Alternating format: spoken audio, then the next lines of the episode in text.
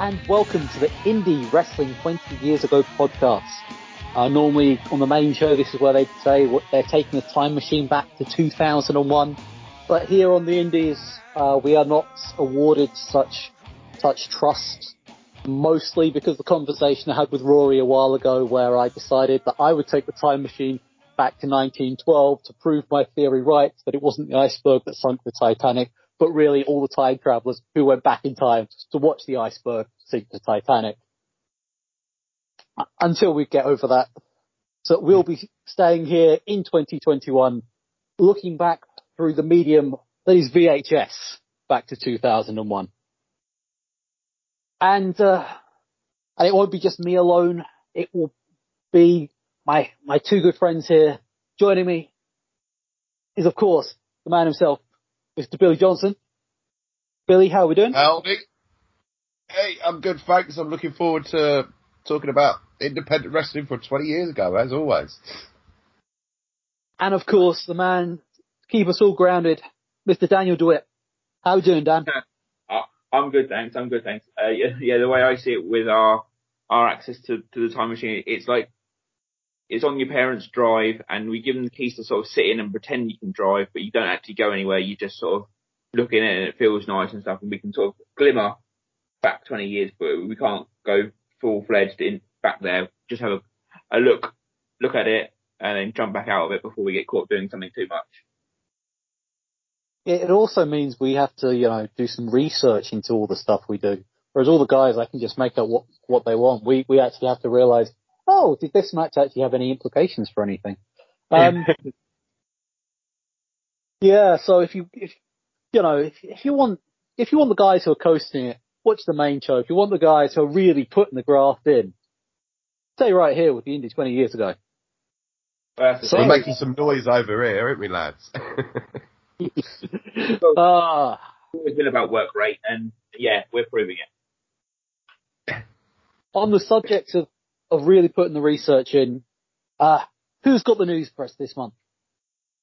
Right, so, um, Wrestler Express, a company we've mentioned a few times, who are running a show in uh, Coventry in October, have now uh, had to pull RVD. As if you those um, uh, on the main sort of timeline know that he's now part of the, the WWF, so fine, he won't be he there, but uh, they have announced that Vam, Vampiro and Corino will will be there. Again, this is ongoing. That will probably change another couple of times, and every month we'll probably come back with more names coming in and out. They've also uh, announced Konnan this month as well. Uh, what was that, sorry? They've also announced Konnan for this month, this month as well. Oh yes, yeah, there we go. So yeah, even more names and, and people coming in, and they've also announced that uh, York Matthews of ECW, or well, the late ECW's run there will be in a uh, TLC match um, on, on that show in, in October. As, you say, we'll, when we get to October, we'll see if we can bring that to you. But um, not sure who will actually be on that show because it seems to change every every other week. If anyone actually shows up, I will be shocked. But there we go. Well, yeah, yeah. well, by by then it would have been a good few months. Well, over six months since since all the you know, the uh, main promotions in, in North America closed. So by then they might actually be wanting some money and wanting to travel and and all that other stuff. But who who knows? Um, sticking with the with, uh, in the UK, um, the Honky Tonk Man and Bushwhackers were over on a on a tour, but that was cut short after just a few appearances uh, due to uh, low attendance numbers and then just not basically getting the money they were they were expecting. Uh, they did make a, few, a little bit extra, sort of selling merchandise and doing the, the Polaroid shots, but the promoter who had booked the show was asking for um, a cut of said merchandise and Polaroids, to which the Honky Tonk Man and Bushwhackers simply said, no thank you, this is our, this is our money, and that was the end of that relationship, and yep, the, they were no longer booked for the show and then returned back to America. So, no surprises there. I mean, um, you have to just kind of be on the, as much as I don't want to be on the side of the Honky Tonk Man ever, it's kind of the right thing to do really. He, he was the one sort of doing the gimmick stuff, selling t-shirts and out for the photos and stuff So the promoter then go, oh, can I have some of that money because we didn't make much on the tickets? It's a bit, bit off. So yeah, Well, on the other side, on the other side of that though, it's the promoter's show. He's allowing, he's giving Honky the merch table space to sell that stuff. It will just, it will be the same as any uh, market trader are giving a share, giving you know, paying for their markets stall. It's there are two there are two sides to this story. Yeah, uh, well, yeah, no, don't get me wrong, that, that's true. I guess um, you'd have to suggest there'd be some sort of discussion beforehand about that, but and then clearly that discussion was then changed when the well, it sounds like the, the, that discussion was changed when the promoter wasn't getting enough out of the ticket sales, but that's kind of been. It seems like the problem going across not just the UK but the US in terms of uh, booking with this all of available talent that's now come out of uh, the fall of WCW and ECW uh, people booking shows with sort of named talent, but then realizing that there's not, not much of an interest for the shows and then drawing sort of low numbers. As they're going through the news and I saw, uh, there was a Joey Lawler, uh, Road Dog, uh, main evented a, sh- a show, um, in, I think it's upstate New York or something, only drawing like 300 odd people in a place that can hold closer to 4,000. So it's just down across the board. And, and if you look at in the news reports on TV numbers for for just in general, they seem to be down as well. So yeah, not a not a great place. And I think like if we go through our when we go through our matches and we can talk about like the crowds and stuff there, it's very varied in terms of the numbers certainly. Well, also I think doesn't help the pushback is they've been in the UK about six months at this point, so they are they're not so so they're kind of losing the draw because by this point, most people who want to see them probably would have seen them anyway. Yes. Um, so that is, so you know, they what little drawing power they had is probably starting to wane at this point. Yeah, uh, certainly. Um, in uh, sad news, uh, uh, this month sort of brings us the, the passing of both uh, Bam Bam Terry Gordy and uh, Bertha Faye. Um, Bam Bam Terry Gordy was uh, one of the original uh, Freebird memory serves in, well, not just world class world class championship wrestling, but just most of the eight most most southern promotions in the 80s, and then had a very brief run in the WWF and uh, and other places. And then was also big in, in Japan as well with um, someone who we're going to see later, uh, Steve Williams. Um, and then yeah, but Bertha Faye um, what uh, wrestled in WWF through in sort of '95, as said, but Bertha Faye. Um, did Rhonda Singh her name previously? Is that right? That's correct. Yeah, yes. that's correct. Yeah, yeah the, again on the uh, on the American Indies and I think Japan as well. Um, so yeah, two, two sort of uh, sizable losses in terms of the Indies slash um, Japan scenes, and um, and both young and unfortunately, I think as our time goes on through these these um, shows, we may ha- we're going to get to that period where we're probably reporting on two or three of these people like this every month, sadly. It's, it's, it is a shame of what happened to Terry Gordy, you know, um, incredibly talented, big lad, could move like a light heavyweight.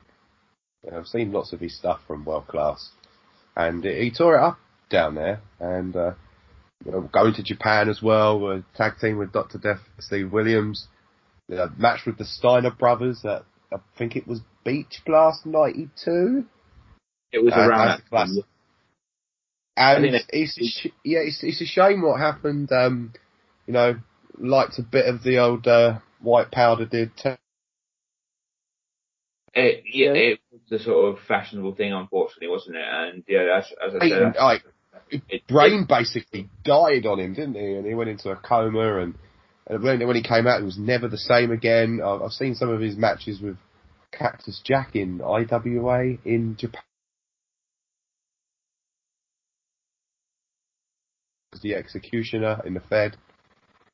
Again, he just he was never the same after what happened to him, and it's a, a sad tale. And like you said, Dan, I think we're gonna unfortunately going to be covering a few more of these as uh, time goes on.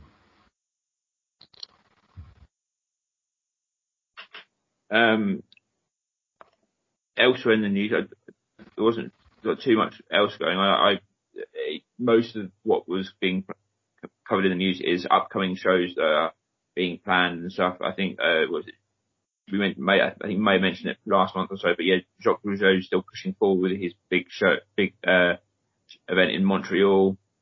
No real of announced for that, but I mean, who can you really draw upon? We'll see. And again, who he draws upon and then who actually shows up is, yeah, is roll of the dice.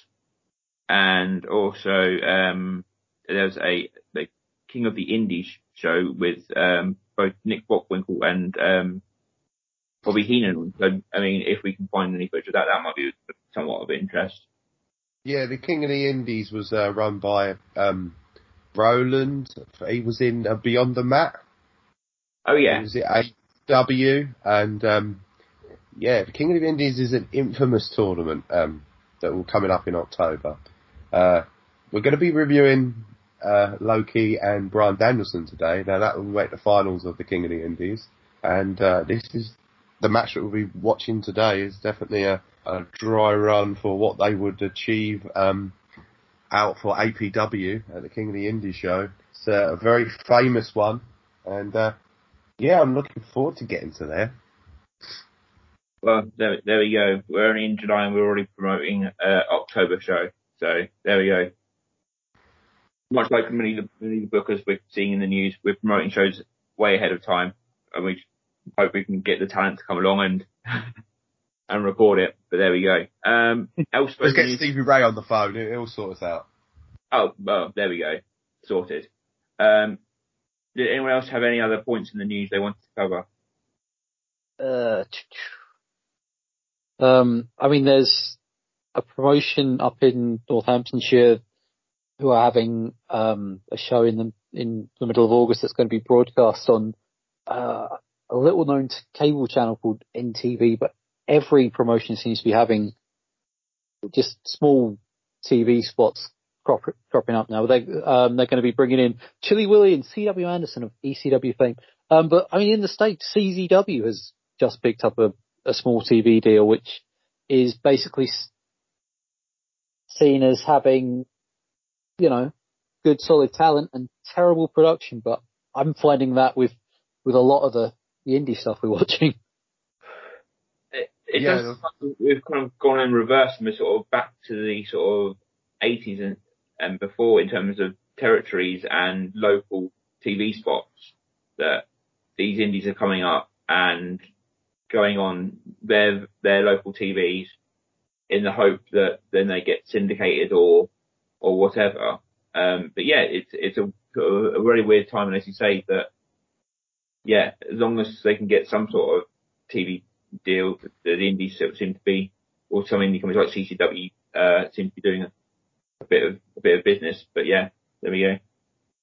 Well, CZW going to be doing the fake TV TV yeah. tapings. It's going to cause a bit of a an issue going forward for them because they're going to piss off the Delaware State Athletic Commission and get themselves into all kinds of bother.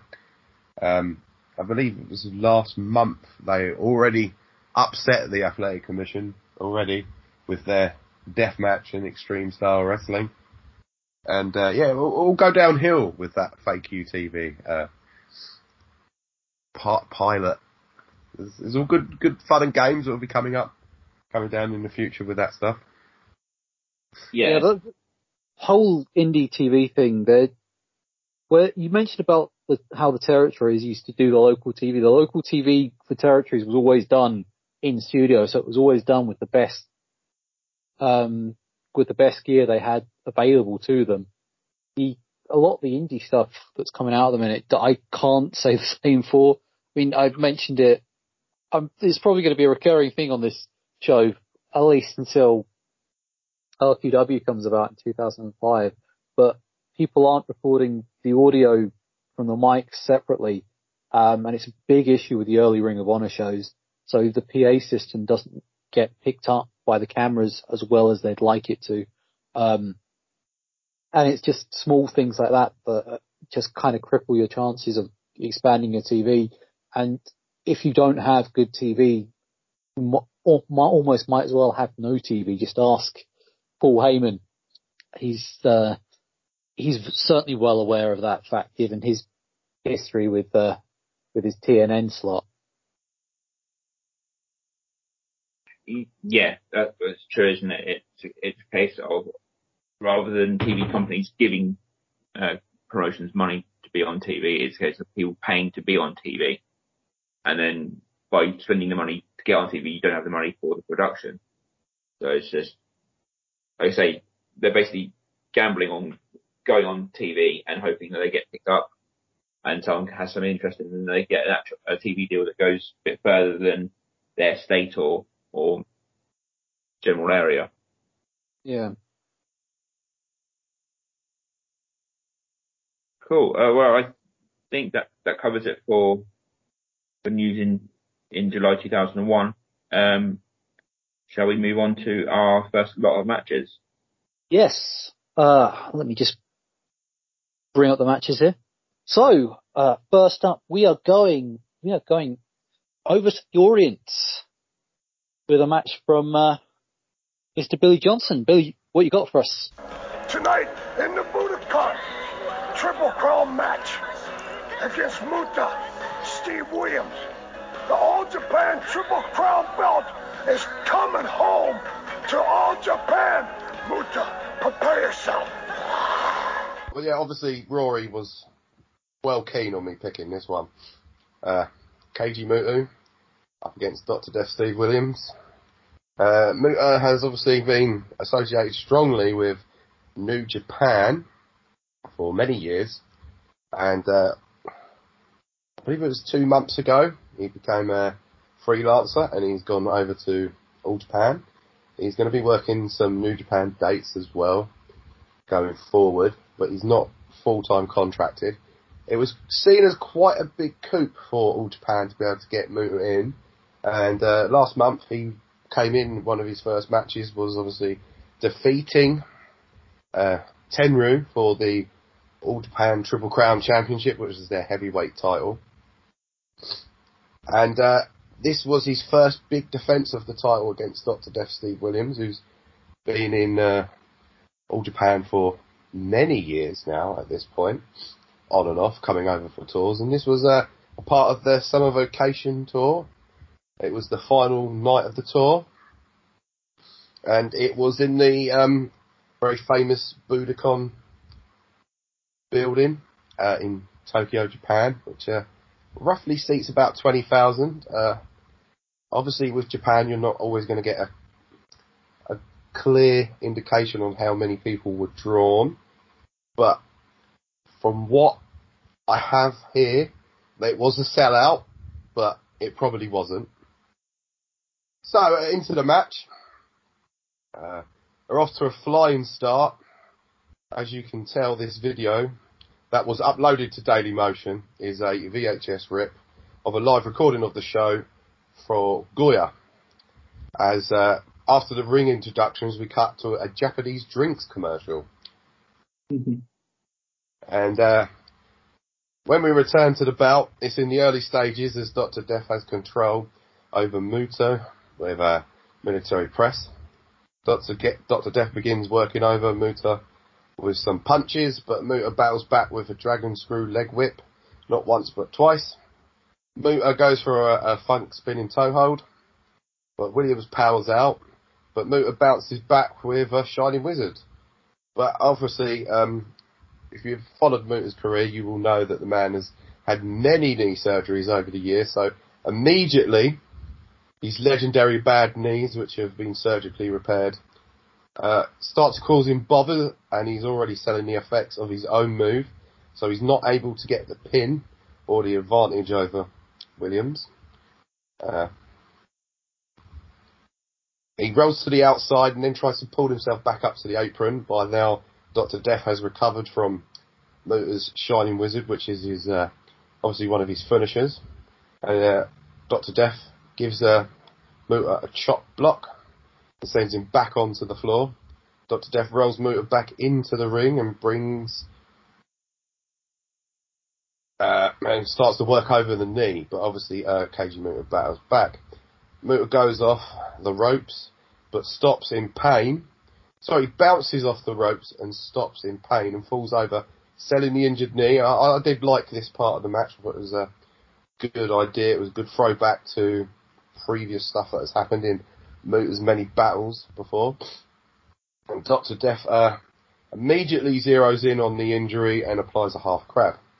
Muta refuses to give up, so Dr. Death lets go of the hold and nails Muta with a German suplex for a near fall. Crowd wasn't quite there for that one, but they'll certainly pick up for it later on. Williams picks up Muta and goes for a power bomb, but Muta counters it into a Hurricanrana for a two count. That got a nice little pop. Dr. Death pops back up and nails Muta with a Lariato, and then an explosive backdrop. Dr. Death taunts Muta, who rolls to the outside, back in the ring. Dr. Death poses and uh, screams "fuck you" a lot at the camera and Muta. and uh, back on the outside, uh, Dr. Death gives Keiji Muta a lovely backdrop onto the concrete because this is all Japan and we do dangerous spots on concrete. That's what we've been doing for years. Back in the ring, both men flip each other the bird again. Dr. Death nails Muta with a tiger driver, but only gets a near fall over Muta. Crowd was up for that one. Both men trade chops and kicks. Then Muta goes for his moonsault, but obviously his knee is hurting still. And uh, in the process, is late to cover Doctor Death yet again and only gets a two count on the good Doctor. Muta then goes up top for a second moonsault, but Doctor Death cuts him off and brings him crashing down to earth with a backdrop. The crowd comes alive, sensing something big is about to happen, so Doctor Death splashes Muta in the corner and gives him an awkward looking belly to belly suplex for a two count. Crowd sort of died because they knew that they had fucked up, but you know, this isn't America, so they're not going to tell you that they fucked up, so they just go a little bit silent. Dr. Death nails Muta with a two back-to-back German suplexes for a near fall. The Budokan comes alive once again, chanting for outsider Muta, which was a bit bizarre considering Muta is technically supposed to be playing the heel in All Japan, but the crowd was definitely behind him because they don't want this dirty Gaijin to win. Dr. Death goes for another backdrop, but Muta counters it in midair with a forearm smash. Crashes down on top of Dr. Death for a near fall. Out of nowhere, Muta nails Williams with a Shining Wizard, but doesn't get all of it, because of course the knee is killing him at this point and he's selling it like crazy. Goes for another, but Williams catches him and tosses the champ away.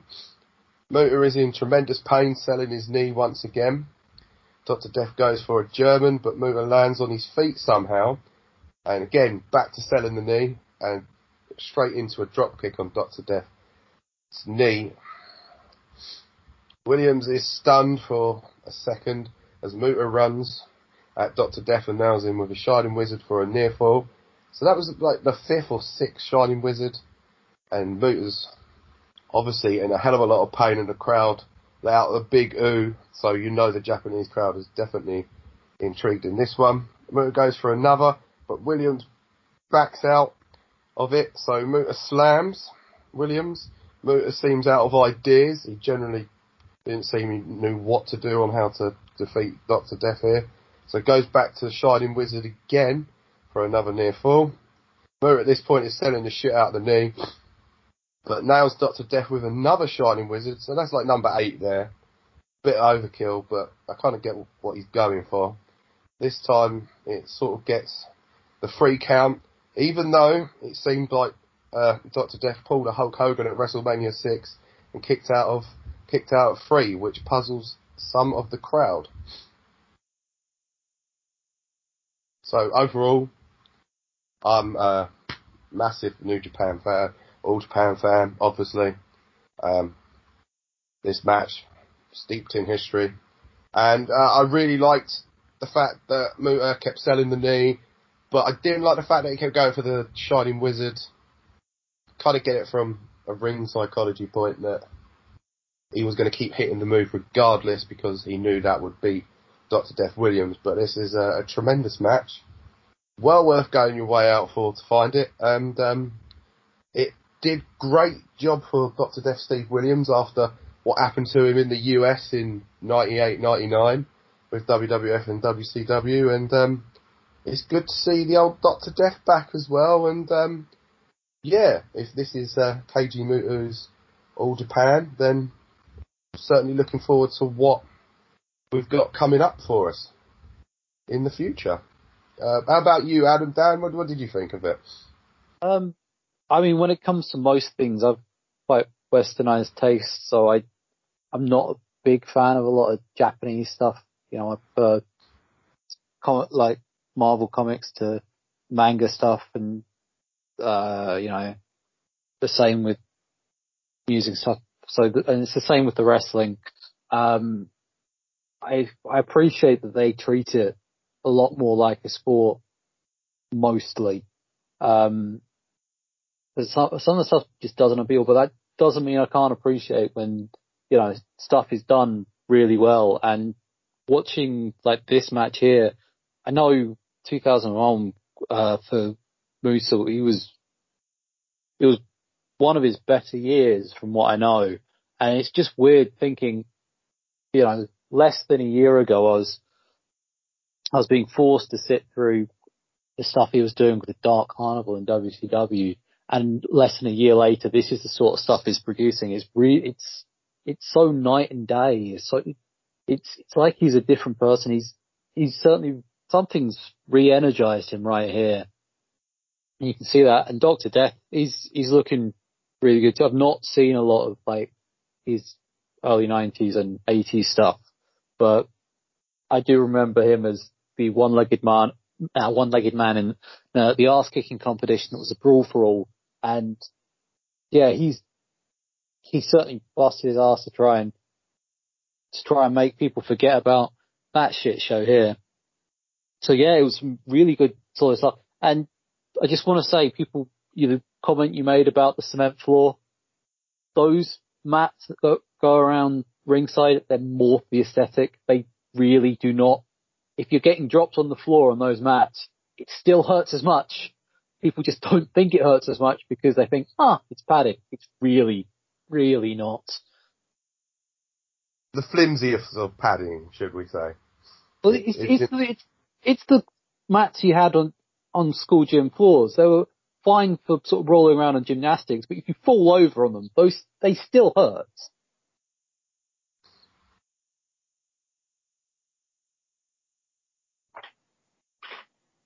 Uh, for me, it's, it's good to see uh, Doctor Death back in a back doing what he should be doing.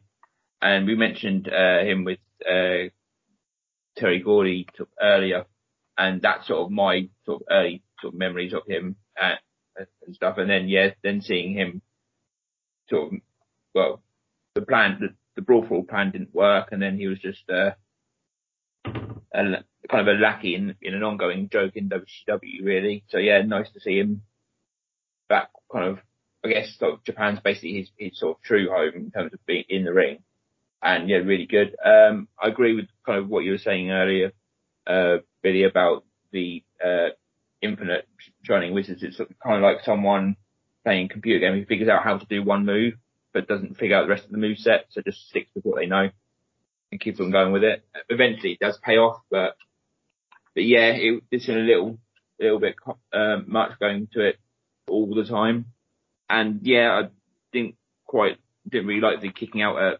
3.01 that at the end there. It it confused the crowd and it kind of annoyed me a little bit, but overall, still work, still generally a really good match worth seeing. Lots of sort of, sort of hard hitting, strong style kind of moves that uh, you expect to have from uh, Steve Williams' uh, Muta match. So yeah, good good pick.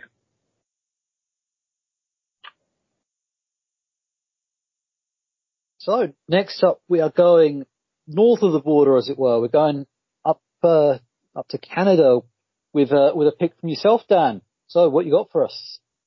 Yes. So um, from Japan to the east coast of Canada and to real action wrestling and in Rustico, Prince Edward Island, did a little bit of research on on the town itself and town is a is a big praise for it. It's basically village. Uh, population seems to be around about 600 or so, and of that, I'd suggest, well, a good, a decent percentage were at that at, this show, but that doesn't say much.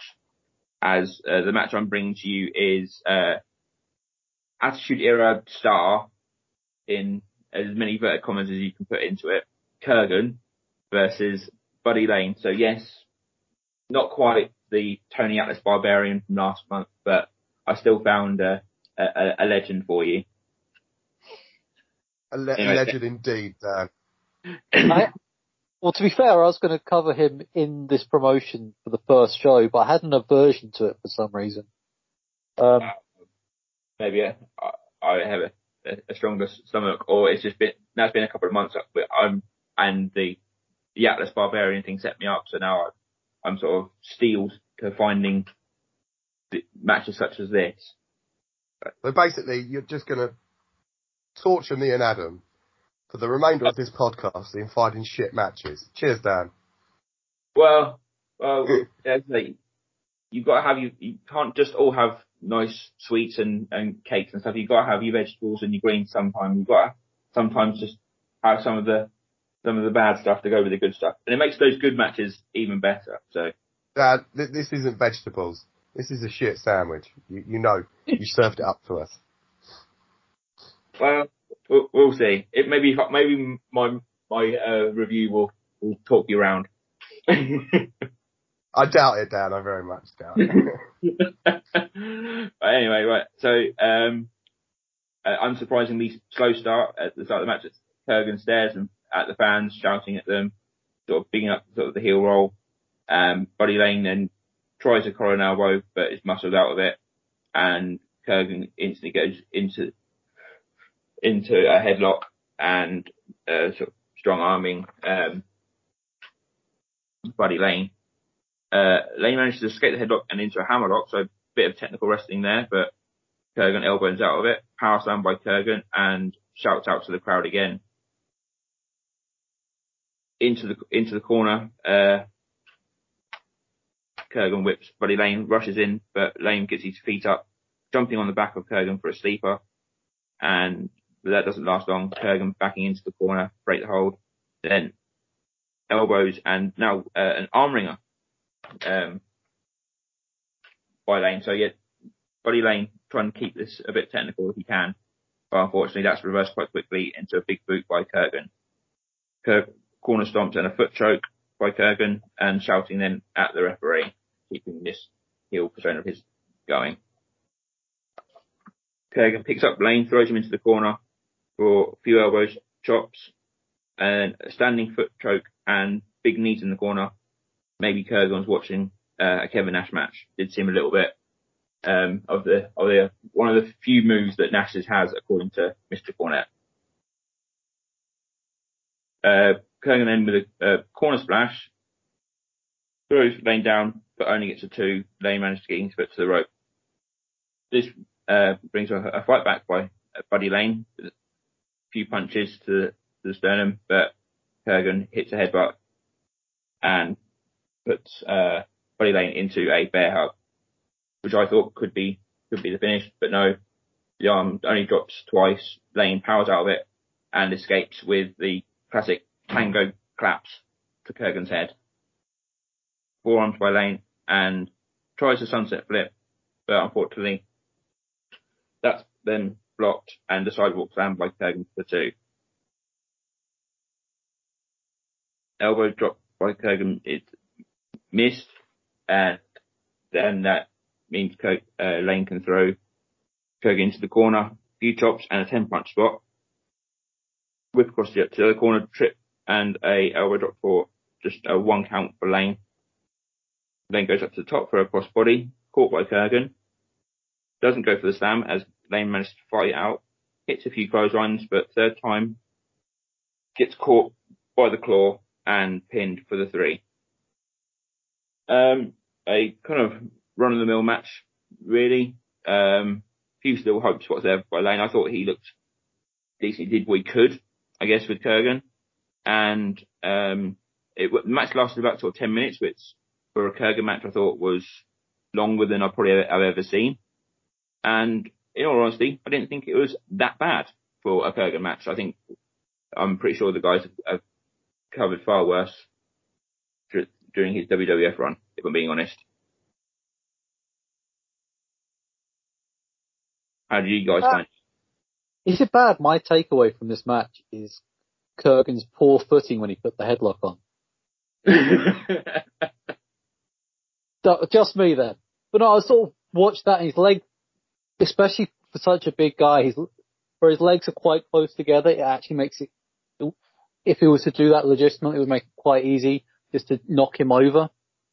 Um, but yeah, so this was a, so this was um, a house show. The, this promotion actually does have local TV, um, and Kurgan has just come off uh, a feud with Bobby Roode, who he, after like three or four matches, he dropped the title to him, and actually um, does lead to a main event program where Robbie Roode faces uh, Joey Legend, who's just been released by the WWF, coming up very shortly, which I actually am considering throwing out there in the next couple of months because those matches are floating around. Yes, I have noticed there's, there's there is a decent amount of footage from this uh, real action wrestling. So yeah, I I can definitely see them appearing few few times in the next few months. Like, like I say, with people like Joey Legend and and uh, young Bobby Roode on their on their sort of card. So yeah, be interesting to see those as and when we cover them. But yeah, yeah for this what for this match, I thought, well, it, it's Kurgan, it's someone we recognise. How's he doing? And I thought he did what he was going to. He didn't surprise anybody, but also I didn't think it. I honestly don't think it was the worst thing I've ever seen from him. It was interesting how he was playing the heel because he is the biggest star they've got just by default. The fact he was on TV three years before this, um, and in fact, I believe when he was running with the title, he was the babyface against the heel Bobby Roode. So it's just interesting to to see that they've that he sort of worked as a heel here. I don't know if maybe if Bobby Lane is local to these to to this place, or it's just the way it's sort of, or it's just the way they sort of paired, paired off the rest of the card. They they they had more baby faces or something, so they had. Yeah, I, I think it makes it makes sense for a, a, a big guy, monster like him to, to beat the to beat the heel really. Um, yeah. I, I guess, uh, but then uh, yes, as we know now, Bobby Roode's sort of a, a natural heel, so I guess he was better pick for, for at the time. I guess that's kind of the one, the one sort of issue with, with, with what we're doing. We're jumping from promotion to promotion. We're out spending too much time looking at long, anything sort of long term. But, but yeah, I, I couldn't imagine Kurgan being anything but, but heel. I know he had that, he was a, a face in the oddities, but I mean, that, that was clearly not really about him. Can I say my piece now? Yes, please. I'm going to go balls deep on this, and I'm going to say I fucking hated this match. I really, I, yeah, I'm, I'm, a work rate guy. I'm sorry. I, that's just the way I am. Um, it, you could tell this was a house show match, um, because there were so many families. Yeah, they were making noise, but they run through the most basics of spots. It was ten minutes of my life, Dan. I'll never get back. And I, I, I really hated you for making me watch Barbarian versus Tony Atlas, but I could have a laugh over that match because of the the bad selling and the fact that there was one fucking bump in it. But this this was just the drizzling shits. Who is Buddy Lane? Why was he so over with this crowd? I'll, I'll never understand it. Uh, Kurgan can fuck off. Um, I don't ever want to see another Kurgan match in my entire life. I really don't. I, have I've seen him in the Truth Commission and the Oddities, and he gives me nightmares just thinking about the matches that I saw him in in the Fed. And this one here, uh, like I said, Dan, you've outdone yourself again, mate. But if you keep taking ten minutes from my life each and every month, me and you are going to have a serious problem, mate. um, well, I, as as Hang on a minute. in a You're, product, my, did my you knowledge say you're a work rate guy? You made me watch a death match last month. I know, I know. no, but this is what this project is all about, you know. Oh yeah, Is- it, It's It- great to to watch these matches that I would have never taken any time in my life to watch, especially this Kurgan Buddy Lay match. And I, I, I sat there for ten minutes and I was bored rigid and everything else, but I've, I can say that I've seen that match and, you know, someone else can say, well, why did you spend ten minutes of your life watching that? Well, you know, I, I did, did it for this podcast and this is what I like about this podcast is we're going to be able to find some weird and wonderful things and we're going to be, make each other watch some stuff that we may not necessarily want to watch outside of our viewing that we would normally watch. And I got Adam to watch a death match last month and I- I'm quite proud of my achievement for that. And Dan is going to continue to make us watch these god awful Uh, matches. But thanks, Dan. You- as I, as I said, you, you've got to have a bit of variety. It, I love watching some of the matches that you you, you guys uh, have picked, and we'll talk about those those later. They're, they're they're great. But if you had a whole card full of those, you'd you'd get bored work. of it. You you have Yeah, to have a you have to have a, you have to have your your sort of leave your brain at the door type matches. And I left more than my brain at the door watching this. well, I think we've we've spent more talking about more time talking about a Kurgan match than anyone should ever have to. That's very, So, very true. maybe we should move on to, to match number three. Yeah, I think. Yeah, I have a I have an aversion to watching any more Kurgan unless it's him in the Sherlock film or Deadpool 2. Um, so yeah, next next up is is my match. So uh, I mentioned on the first episode of this podcast that the FWA title had been held up in a uh, in May of this year, and there was a title tournament that played out over six weeks on TV. And so this month, uh, the episode that broadcast the final uh, aired, and we saw. Let me get. Just realised I have closed my notes down. I am, I am on fire when it comes to preparing uh, for my section in this show. Is it? Oh no. But Well yeah, done, so We'll have you any other way, mate. Uh, so yeah, so I am bringing you from the Pyramid Centre in Portsmouth, the FWA t- title tournament final with Solid Gold Scott Parker taking on the anarchist Doug Williams. Um, yeah, like I said, the um, the first six episodes of the FWA on my TV was featured a match. Each episode featured a match from this tournament, and now here we are with the final. Um, Doug Williams, of course, got a bye after defeating Jody Fleisch due to a no contest in a match elsewhere on the tournament bracket. Parker was he was injured early in the t- tournament bracket, to, meaning uh, he's going into this match with uh, busted up ribs. So to start off, start off the match, the commissioner Victoria is out with the belt to make the introductions. Uh, before she does that, though, she cuts a scathing promo on the cla- on the crowd. It may not be the greatest promo ever, but compared to some of the promos that have featured on FWA TV up to this point, it's it's really a breath of fresh air. I'm gonna be honest. She even delivers half of it to the hard camera, which some people in this promotion don't seem to have quite picked up on yet. Uh, she makes notes on the fact that everyone in the audience wants her, and given that I don't think I've seen a single woman in that crowd, that's not the worst assessment she could have made. So, Doug Williams attacks Scott Parker as he's coming down the aisle. Um, for some reason, Victoria seems to take great amount of glee in announcing him as he does that. Um, in the ring, Doug goes to clothesline Parker out, but Parker's bent over and away, so it just snaps his neck on the top rope. You know, and it's a really cool looking spot. And if anyone can do that as safely as Doug, I'd, I'd love to see that sort of cracked out a bit more often. Um, and what I said last month about Doug not being an anarchist, the, the way the jump start to this match, I, he's, he's swaying me to to overlook what I said last month.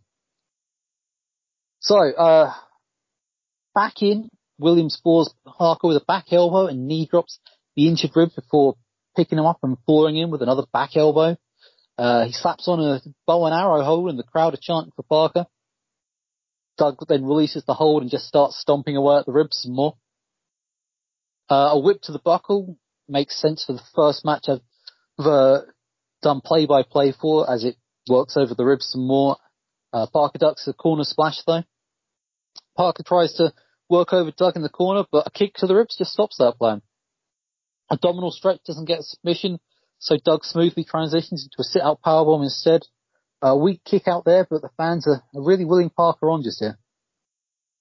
Doug uses Parker's rib tape to, to choke him, and, and then he uses the ropes and hits a couple of running knees and puts him in the tree of woe.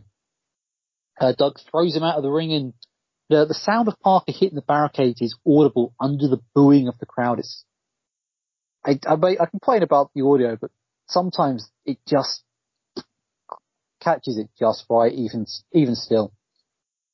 Chair shot from Williams, but apparently it's been stated at the start that if this match is to end in a DQ, the title will be held up and the match will be redone the next week. So the ref is trying to give them some leeway right here. Back in Williams hits a Lionsaults, your reaction to hearing that is probably the same as mine typing it.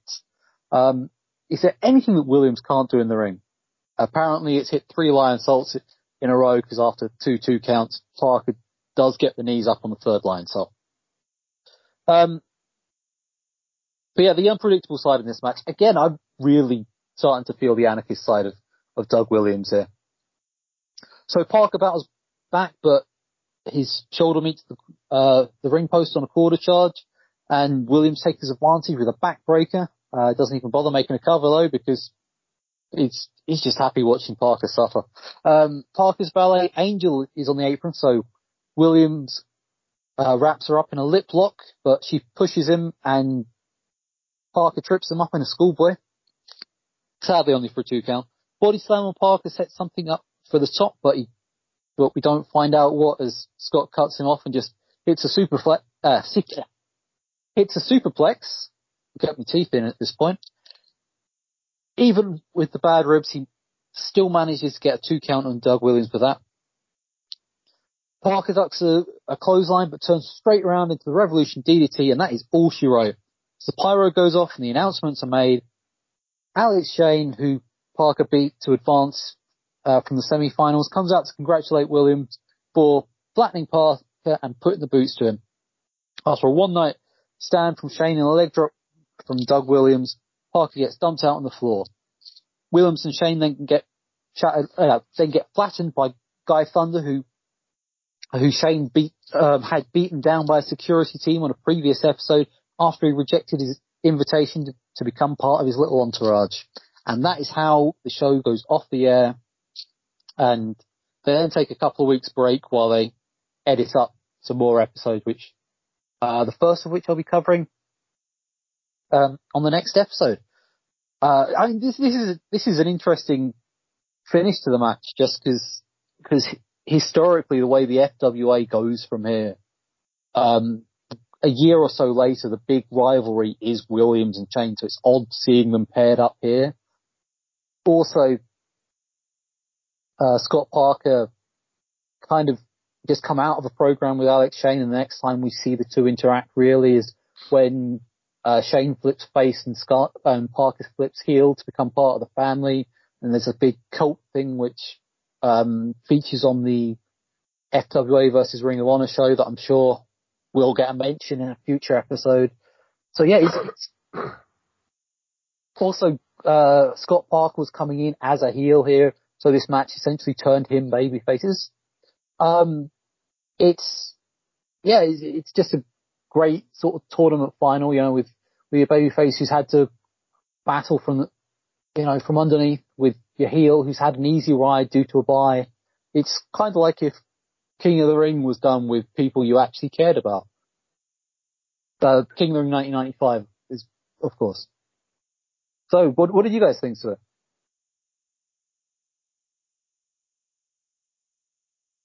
Me, uh, I yeah, I enjoyed it. It was, it was a good way to sort of end the tournament. You could tell it was a sort of a final, the, the way the sort of the crowd were into it. They'd clearly been watching well, them progress through the tournament, and and then yeah, had this build to a final. That the point when they mentioned about if it's a DQ, it will go into it'll be redone next week. That sort of got my sort of dander about oh no, are they going is that what they're going to do? You know, like how time limit draws are often very much telegraphed by the commentators at times. But yeah, luckily we did actually get a result. And yeah, it's a good match and good to see um, Doug Williams back then. I'm pretty well reasonably new to sort of watching Doug Williams matches only for the past sort of ten years or so. So seeing him looking to, in a sort of younger sort of state, sort of a, the, like the, was it the anarchist um, sort of gimmick at, at the time is a little bit different, but you can still see that um, the quality there and the fact that yeah, he's not really changed too much over the years. He's got very sort of savvy in ring and plays the plays that sort of his role very well. But yeah, uh, the other the other guy in the match I hadn't really heard too much of, but yeah, thought he was really good. And yeah, glad that we're going to be going back to FWA from time to time, if not most months. I haven't really seen much of Scotty Parker all. Um, maybe he changed his name, went under a hood, got a different gimmick. I, am not 100% sure. Adam, maybe you could fill me in on that. Um, off offhand, the, I mean, he's pretty much consistently through the F, through the early days of the FWA up until uh, the closure in 2007. He's pretty much there.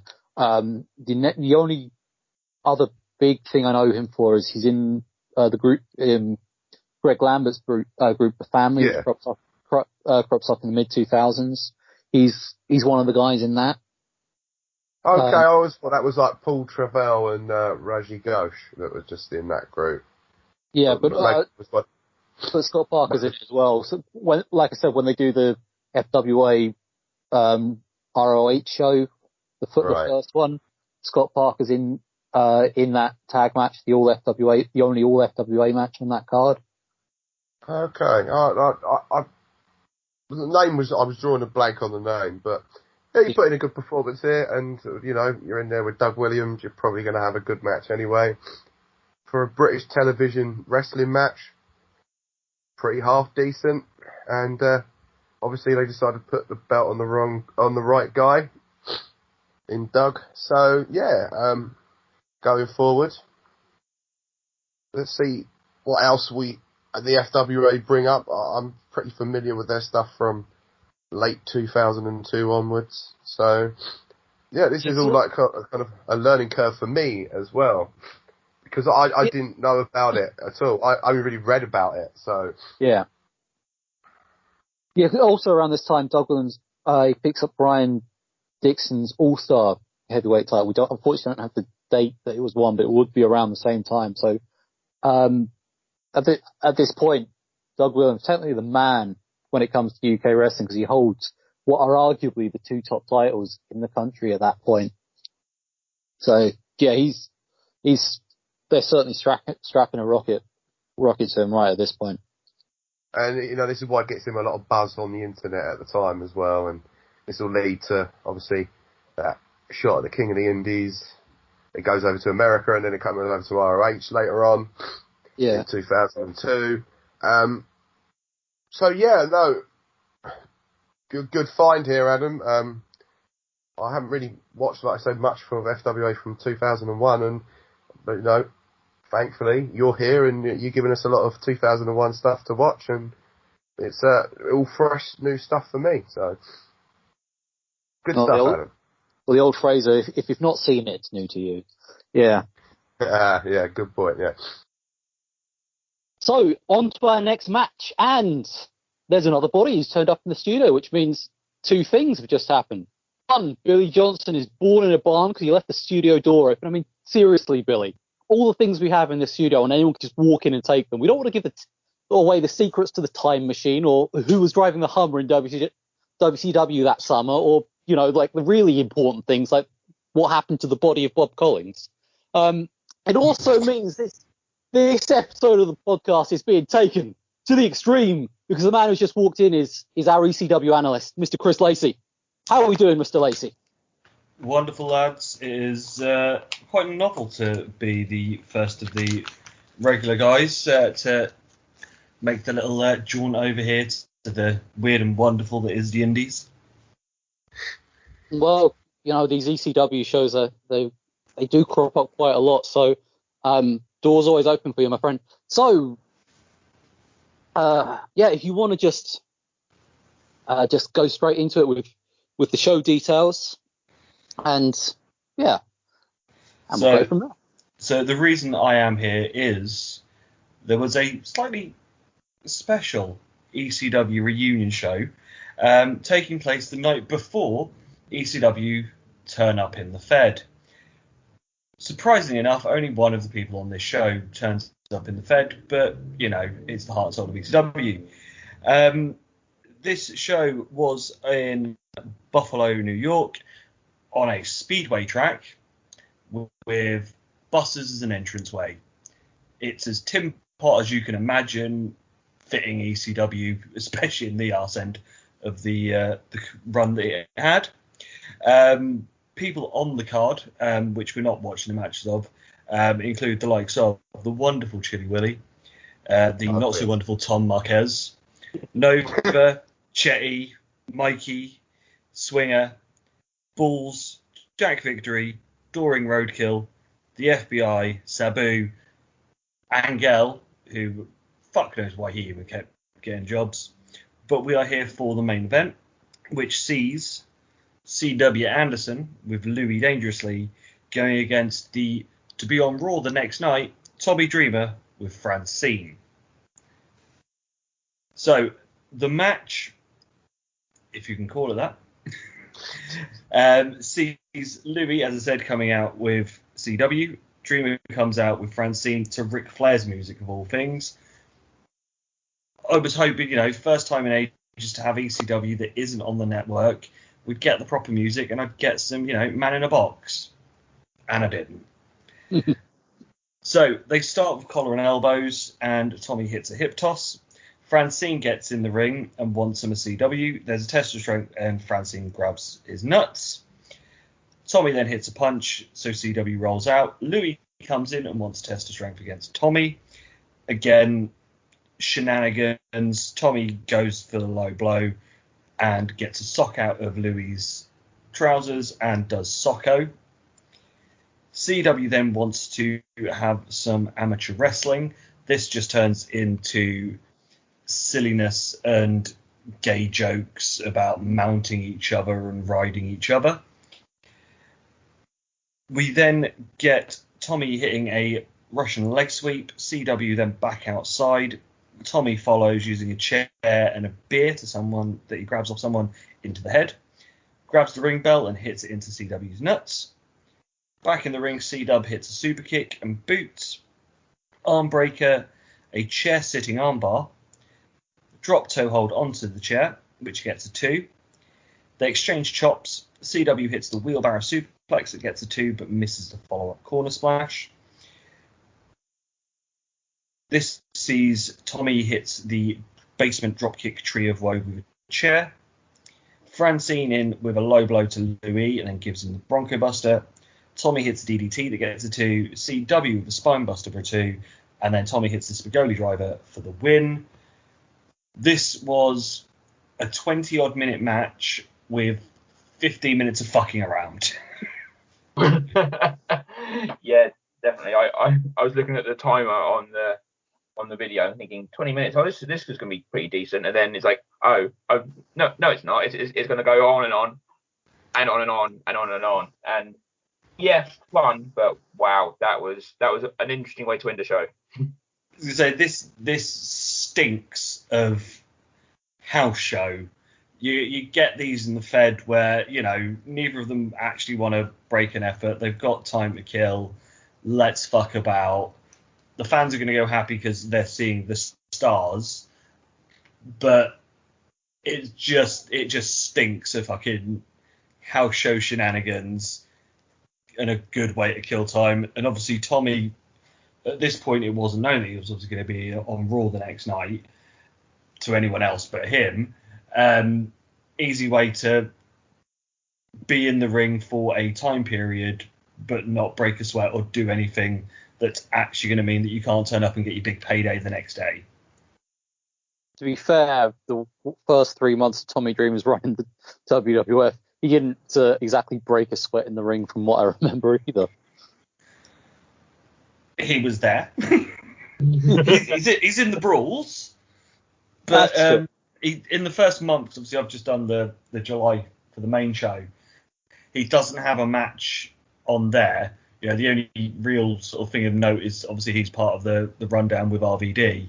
He doesn't even get a match at um, Invasion, but I think he sort of he, he comes and goes. You see bits of him, but yeah, he was never the forefront of Team ECW, WCW. Mm.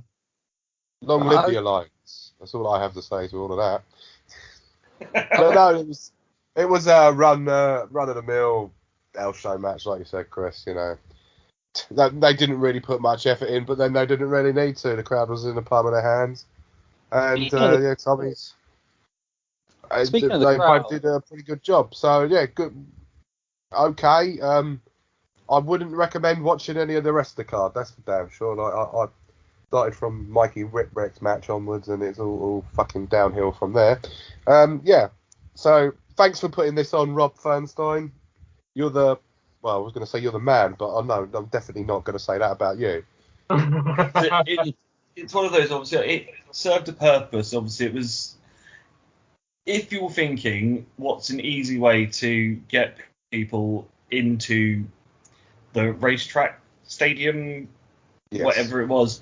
Obviously, because it's all fan cam, you don't really see how the it's set out. Um, I only watched this match, so I didn't see the whole thing, but it doesn't look like they had a great deal of people there. I would no. probably top out at, at, a thousand at the most. No, I don't think it was even close to that. You, the, I watched I watched a few of the matches, and you saw some like them going around the back of the crowd, and there was an awful lot of empty seats. I think the crowd only went like four or five rows deep that were fully that had people in. The bleachers were pretty damn empty as well, so yeah, I'd probably I'd say Chris was being very fair by saying a thousand people. I'd have said at least two fifty at least. but yeah, it's it's one of those. Obviously, I know that in the future there's a couple of shows at like Elks Lodge that are done as yeah. ECW reunion things, um, and they obviously get they fill out Elks Lodge, which is only sort of 750 to 1,000 people, but it looks better in an inside thing than this weird yeah. racetrack thing. It, it doesn't it doesn't work and it doesn't make it look good. Yeah, it, that I I don't really care for outside shows. I've done a few in my time, and there is it's like something like the big sports centers. If you all the atmosphere just goes upwards, and if there's nothing, if there's no sort of ceiling, it just goes completely into the air. Um, I mean, the crowd here helped swing it, but um, if it had been a regular crowd, yeah, this would have just been death. But fortunately, because it was like a couple of hundred ECW diehards, it was it did keep help keep you into it a lot better.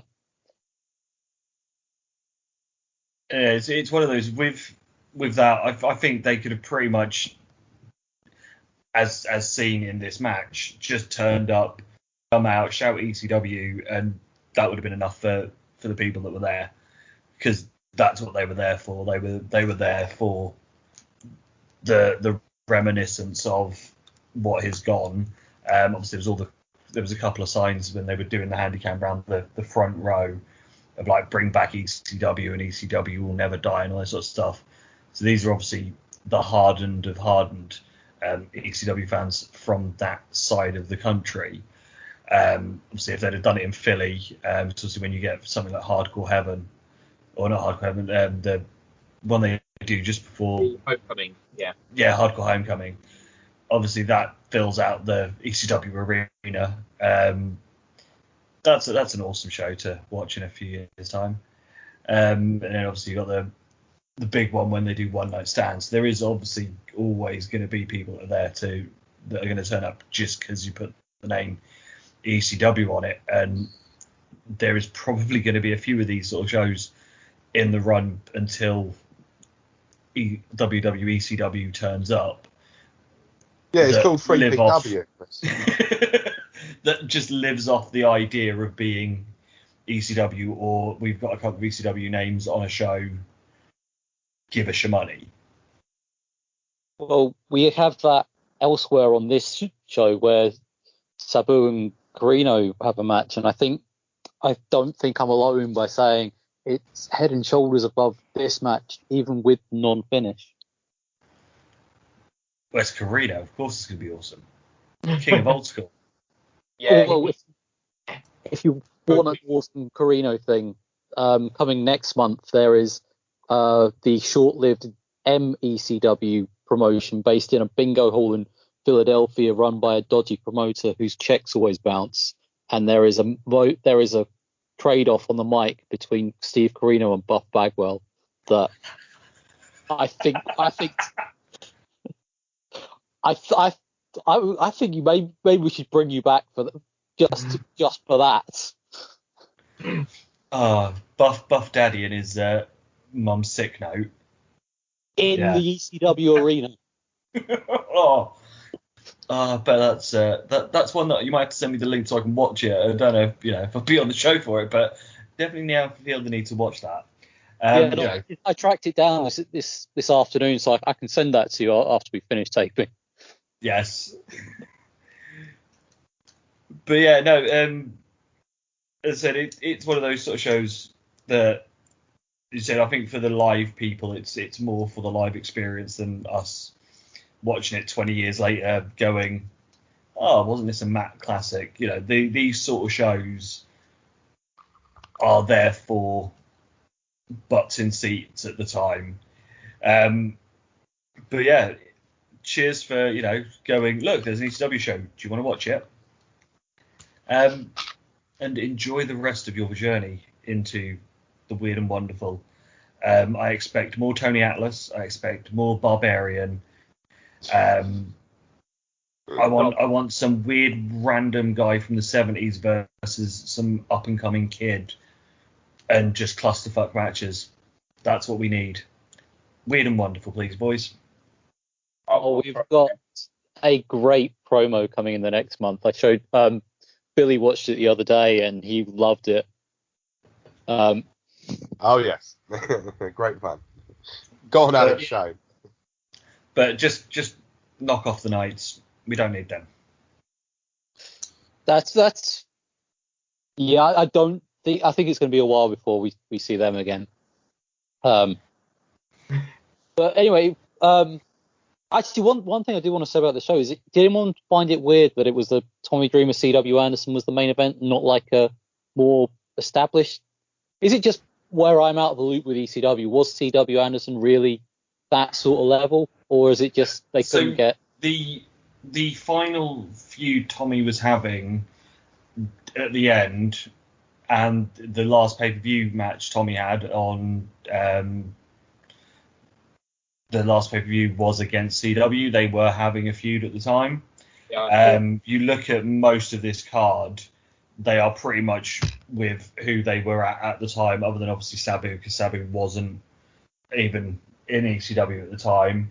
But Mikey was it was Mikey and Tajiri versus Swinger and um, Simon Diamond was the sort of where they two were. Chetti and Nova had had their big breakup angle at the end of ECW, and those two were feuding. Doring and Roadkill had beat the FBI to win the tag team titles to be the last tag champions. So sort of everyone fits in with where they were at the close of ECW.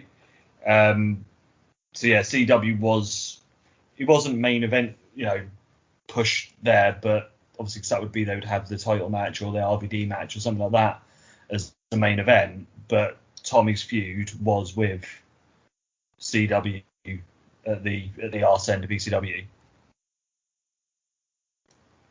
Ah, so okay, that makes more more sense to me now because I did sort of look at that and I was like, is that really the best? But if if there was, this shows how much attention. I was, this just shows the level of attention ECW was getting that the fan such as myself is not aware of the last few months. Tells you how much you were listening to the podcast. Oh, I say, Chris. This is all covered in much detail. Oh, okay. I I don't. If, if no one else has has anything else to add, maybe we should move on before I stick my foot further down my throat. yeah. uh, but anyway, thanks for coming on, Chris. It was nice to hear from you. Anything you want to plug? Uh, no, nothing sort of of consequence to my end. Obviously, the July show's already out. Listen to it; it's full of swears, and probably the only time in a wrestling podcast you will ever hear someone's, you know, talk about uh, how hard it is to have a wank with me talking, as, as you do. Gotta love Dell. Never change now. Never change. And uh, if, if you enjoyed, and if you enjoyed that, all three of us are back for the October Fed show, and uh, quiz show will be dropped at some point um, in the next sort of month um, for the anniversary because it is our birthday month. So uh, yeah, enjoy, boys, and uh, I shall listen to the rest when it comes out. Thank you, Chris. See you, good buddy. Tonight, Sabu, after two years, me and you, our paths have crossed. See, Sabu, everybody knows that you're a former ECW World Heavyweight Champion. And you're a former NWA World Heavyweight Champion. Well, brother, I did it too. I was the ECW World Champion, and I'm the current NWA World Heavyweight Champion. You see, Sabu, I'm not dumb. I know you don't respect me. I know you think I'm not in your league. Well, Sabu, tonight I'm going to prove I'm not only in your league, I'm a step above. Sabu, I'm going to put your shoulders to the mat. I know, I know you think it's impossible. But Sabu, look at me. I'm not the kid you remember in ECW. I'm not the mouthpiece for two other guys that are in the WWF anymore. I'm the king of old school. And I have one thing in mind, and that's you pinning your shoulders. It's almost like you have the belt tonight, Sabu. You know why? I have something to prove. And when I beat you, Sabu, I'm finally going to get your respect. And Juggernaut, Dr. Luther, stay out of it tonight. Because the fans have paid to see it. Corino and Sabu, first time. and trust me, I don't think this is going to be the last time. Sabu, I'm taking you down. So continuing the ECW theme that we got going on in this part of the program, Dan, I believe you got something for us. Yeah, uh, I've got something from ECCW, uh, Extreme Canadian Championship Wrestling, but it does involve two ECW alarm in uh, Steve Corino and uh, Sabu.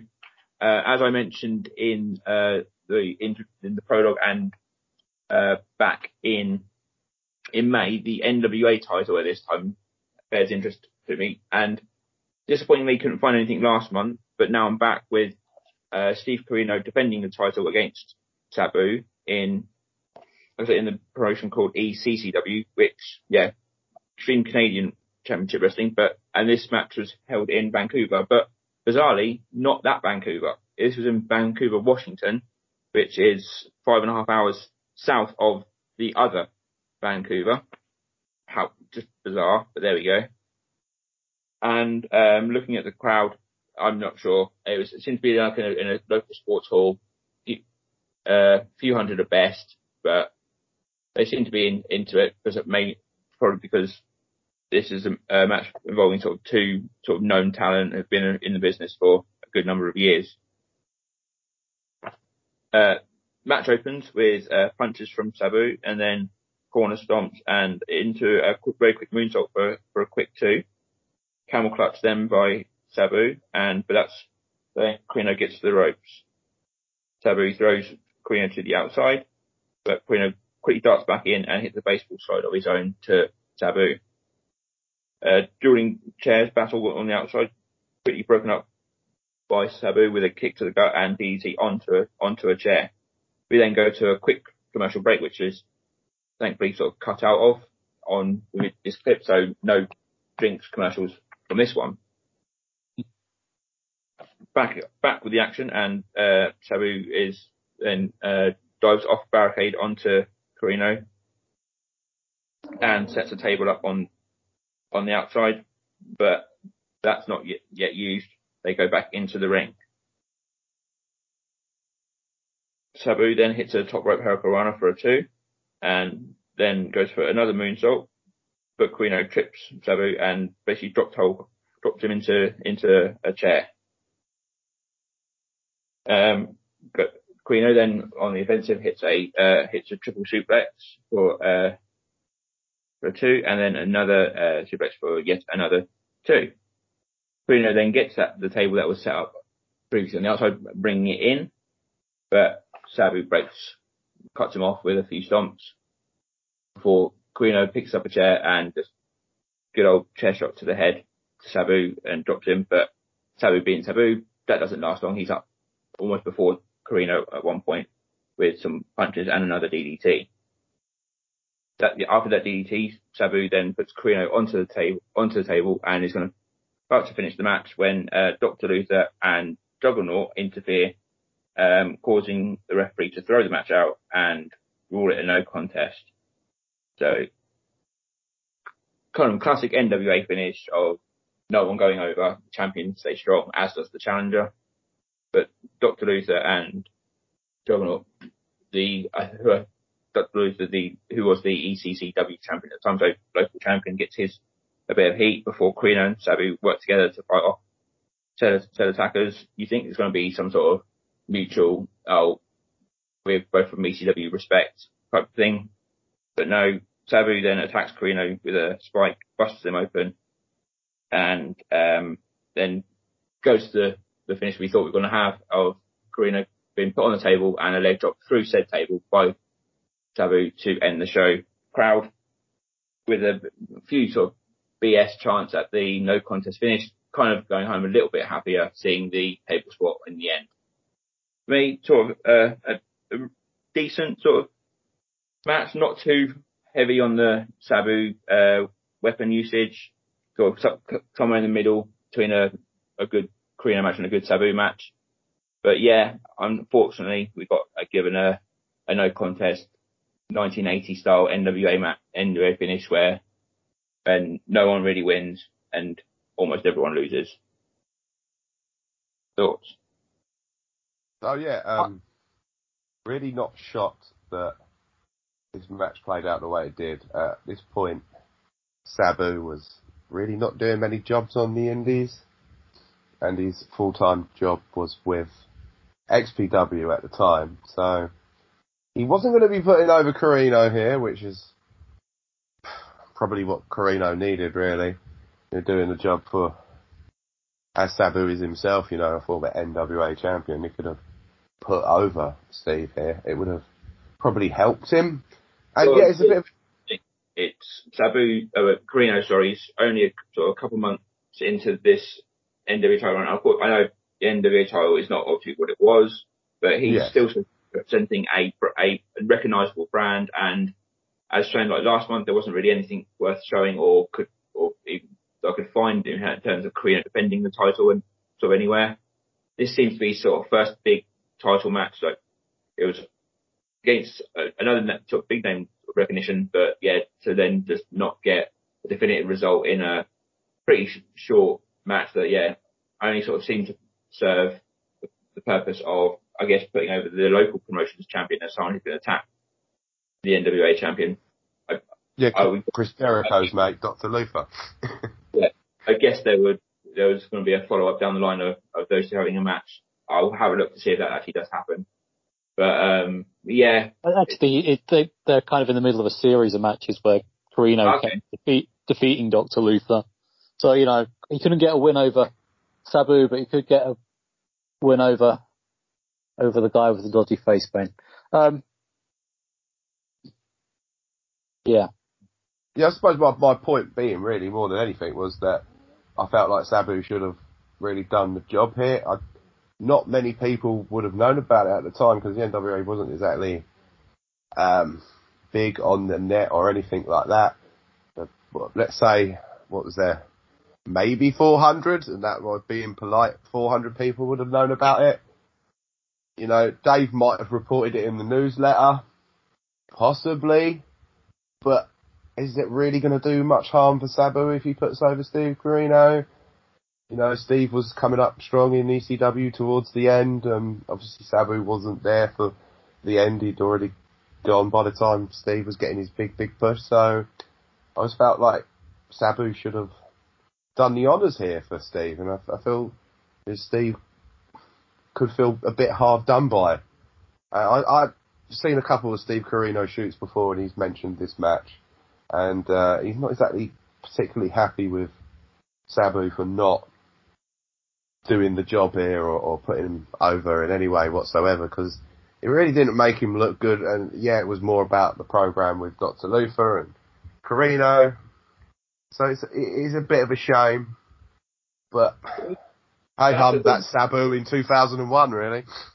They, they could they could have they could have easily done it so that Dr. Luther interferes, like trying to attack Corino, but messes up for whatever reason, accidentally hits Sabu with something. Yeah or whatever, and then Corino sort of escapes with the win in a type in in a way, and then that sort of you can keep trying to keep him strong and keeps that, and then who knows, and then Sabu can then attack Luther afterwards if he's just there to for like the one shot or the whatever, he can then get a bit of a, a, a cheer from the crowd going home that he, he's attacking the, the heel champion or whatever, and then you'd think that would be a happier end to end to a show, but. yeah, I, I say I picked this sort of sight unseen, sort of saw Corino and Sabu, thought that would be good. And yeah, there was a lot left on the table that was, wasn't used, it, it felt like. I mean, the, the, match itself was good quality. It's just the finish that was great. Also, I'm gonna pick up on this again. The, the promo Corino stuff, uh, cut to the camera at the start. Is it really that hard to get like a boom or just attach a microphone to the camera? It, sound like for I'm I mean I know I, I don't always have the best microphone quality, but I'm but this is a free podcast. I'm not trying to sell, trying to sell this. Right, it, I'm I'm gonna try and get off this curve because I, it's, it's gonna be a recurring thing. I feel, but yeah, because because the promo Steve cut was great sort of heartfelt promo, you know. He, here he is, he's sort of worried that Sabu doesn't see him as an equal despite the fact that they've been to the same places, they've got the same achievements. And this is his opportunity to prove himself. And, you know, they look really good in the match, but yeah, I, it's, it is really a shame about, about the finish because I, I, I did have a look uh, see if they did have any sort of rematch, and even that. I mean, Steve won the rematch, but even that wasn't a clean finish. It was a DQ finish. So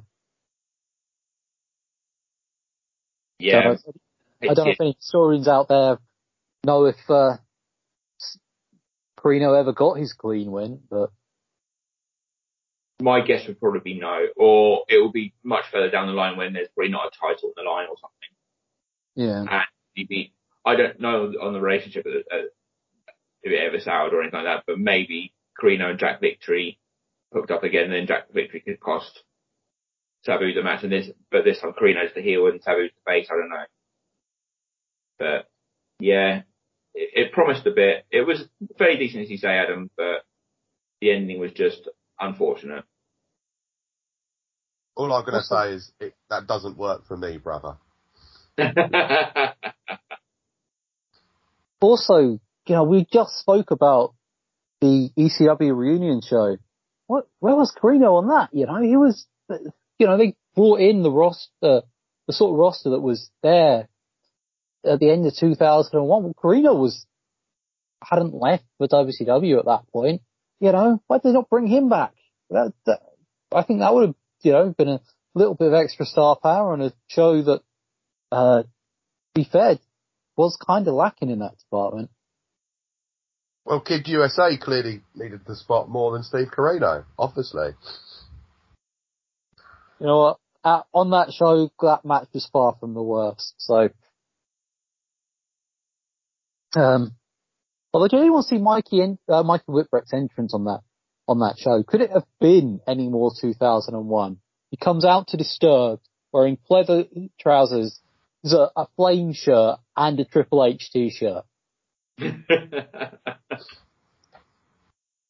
what, what, all I'd say is, what was uh, Nova wearing? Jesus, it was like leather, leather pants in um, boiling hot weather. Obviously, the sun was shining. It's like, mate, you're you're not a, you're not fucking a rock star. You're Nova. Deal with it. That was the thing towards the end of ECW, wasn't it? He was supposed to be brand new as the super, uh, like cool Nova rather than the joke that he'd been for so long. But that didn't that didn't get time to sort of go to fruition. So he's just carrying it on on the Indies, I guess. Maybe we'll see a Nova match in, in the next few months and see if he's got like dreads or wearing I don't know beads around his neck or something. So oh God, I hope. Takeaway. Oh, no, that's that'll be yeah for the joys of the main show. yes, true. Yeah, moving moving away from from ECW to uh, well, I guess ECW were really the first WWE uh, WWF developmentals. Just moving away to what at the time was their current one with OVW. It's time for our listeners' choice match. We put the poll up on on uh, Twitter. We mentioned it on the Facebook, and you voted in your droves for this match. And I got to admit, I am kind of disappointed that we don't get to talk about Jerry Lawler beating up a load of TV and radio presenters who I've never heard of. but yeah, I was try- I was trying to sort of, along with my sort of interest in the NWA title, my sort of darker interest is what, what's Jerry Lawler up to when he's not on WWF TV? And yeah, there's some weird things out there that we might come across. This was one that just popped up. I thought, well, it's a battle royal, it'd be a bit of fun. But, but no, there was definitely worthy winner this one. Yes. So this is one of the few times that the yeah, guy from Guardians of the Galaxy faces that guy who didn't make it on the Minnesota Vikings football team. We are seeing a pre Deacon Batista Leviathan taking on Brock Lesnar. Uh, so this was uh, on an OVW show. So this month, OVW had announced the start of their uh, sort of working arrangement with the amusement park uh, Six Flags in Kentucky. They'd run a number of shows uh, there o- over the summer for the next few years until some incidents on the Six Flag end meant that OVW uh, decided that that relationship was just was a no go anymore. And on the first two Six Flag shows in the summer of uh, of this year of this year 2001, there was um, they were just sort of throwing some matches out just just to see how they worked out because they they didn't know whether it was going to be a draw or not, whether it was going to be a long term thing. So it was just a case for some guys to get more experience doing different matches. So one program they ran from the first Six Flags show to the second Six Flags show was between these two, between Brock Lesnar and Dave Batista. Um, and the match we're covering here is the match that happened between in, on the TV taping between the two Six Flags shows build up to the final match, which was a no disqualification match.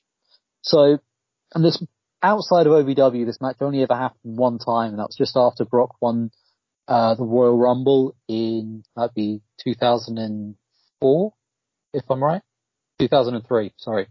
Yeah. So in 2003, these two had a house show match uh, where Batista had just started with Evolution, so he was very low on the pecking order. So it was a very short squash match.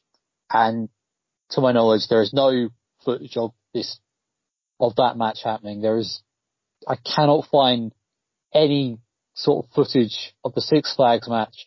So as of right now, the only available footage of these two facing off against each other is this match right here. And without further ado, let's, uh, let's get on into it. So, uh, the video starts up right at the bell, so there are no entrances just yet. So there's a lockup, no one gains the advantage. Second lockup, and Leviathan pushes Brock back a step. Third lockup, uh, Brock does a go behind, but it's still 13 years too early for Suplex City, so Brock slaps on a headlock instead. Uh, he then gets taken to the aforementioned location via the belly to belly, uh, belly to back express. Shoulder block does nothing. Brock cuts off with a kick to the midsection and is whipped into the ropes, ducks a clothesline, hits a kick of his own and slams Leviathan to the mat. Reversal and Irish whip leads to a Batista, sorry, Leviathan spinebuster, and Brock is selling the effects as Drax puts the boots in. Brock gets worked over in every corner but reverses a corner whip with a springboard crossbody for two. Leviathan beats Brock down and chokes him in the corner. Brock gets in chest first into the corner and the Leviathan nails belly to back slam that could have got a reasonable profit if it had been in his regular arsenal on the main roster, I feel. Still, only got two here, so he just chin locks Brock so he can attempt a comeback that ends in a sweet looking DDT. Instead of going for a cover, we just get another chin lock. I'd make a point of saying how that wasted the move, but I'm sure Jim Cornette made sure to say that to them after this match wraps up. So this chin lock goes on for long enough for me to notice Brock has missed the patch on his tan, uh, just sort of under the arms. I'm sure tanning experts will tell you there is a certain way you have to pose in the tanning booth to make sure you get that all over look. But just because I live in Essex doesn't mean I frequent such places. I know. I'm surprised at myself too. Uh, clothesline cuts off another Lesnar comeback, followed by one in the corner. Another corner whip is reversed and Brock hauls the Guardian into the Galaxy Star over his head, belly to belly style. A clothesline, and another overhead belly to belly followed before Connie Swale gets on the apron, distracting the ref as Lesnar hits a sit out fireman's carry Michinoku driver, which I hope has a shorter name because I'd hate to, to call that every week on commentary. Uh, with the distraction, Sin runs in and sprays Brock in the face. With his sight gone, he is fair game to a spear, and that gets the three. Um, so yeah, this was short little match that's sort of up on, on the network for everyone to find. Um, to be honest, it's, it's nothing great. Uh, a lot of criticism against Brock this time, at this sort of time was just wasn't that interesting, especially when he was on defense. I think that's why Cornette put together this, this little program to try and make Brock sort of sell more for someone else, which means he'd have to try and, you know, make the crowd get into it, which which is odd when you think about his career trajectory and the last thing you think of Brock Lesnar doing anymore is, is selling for anyone. Um, but yeah, this is not a bad match. It's sort of, you could see like the building blocks of what could have been an, an interesting, uh, feud had their career trajectories gone sort of in a different direction 10 years later, but what, what can you do? So, uh, what are your guys' thoughts on this?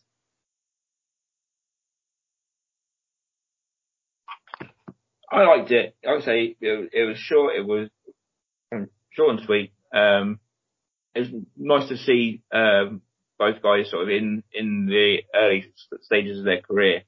Yeah, I, I get what you mean about uh, Brock not quite sort of engaging with the fans uh, or engaging with the crowd, but hasn't quite got the that sort of part of his sort of showing away got gesture to gesture out to the crowd and things like that is very much focused in and sort of constant just concentrating on getting his moves over or getting the spots over.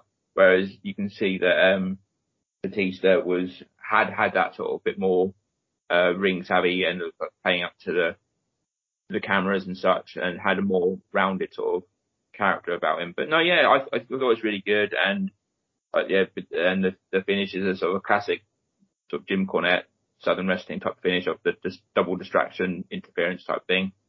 Um, but yeah, yeah, quite quite good. Like I think it was it was never going to go sort of 25 minutes, was it? But with those two, but you didn't want you wouldn't want it to either. And I think yeah, the five six minutes they had was was perfectly fine. It's nice little showcase for their their talents, as I think most OVW matches were at that time, especially those that were getting close to being being uh, called up.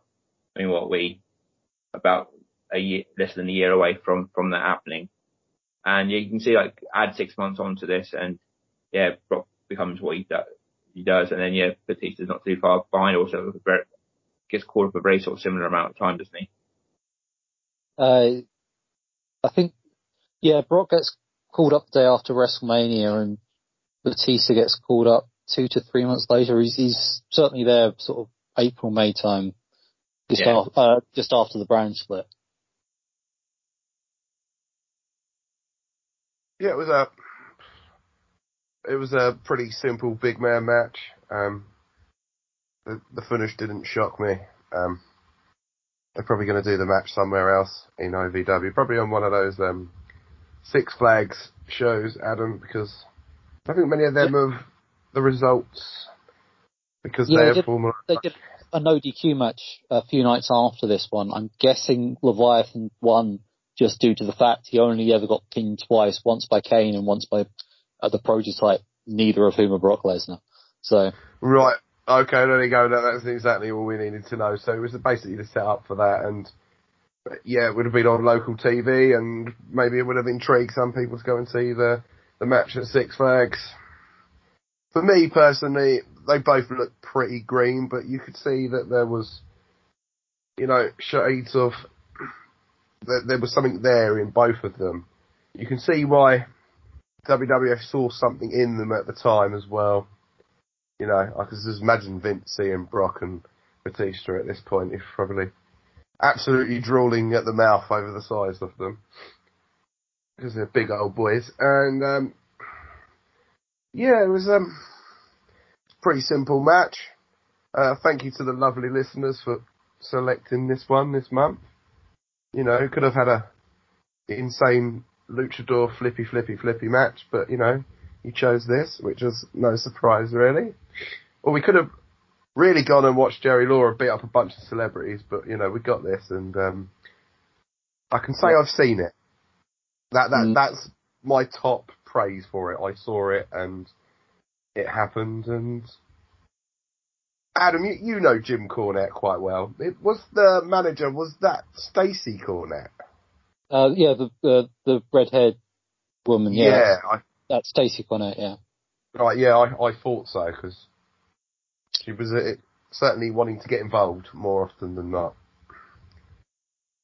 In fact, actually, there's um, a funny story Stacy once told me. Um, so there was a so there was an OVW title match that was taped as a dark match on on SmackDown around this time, uh, right.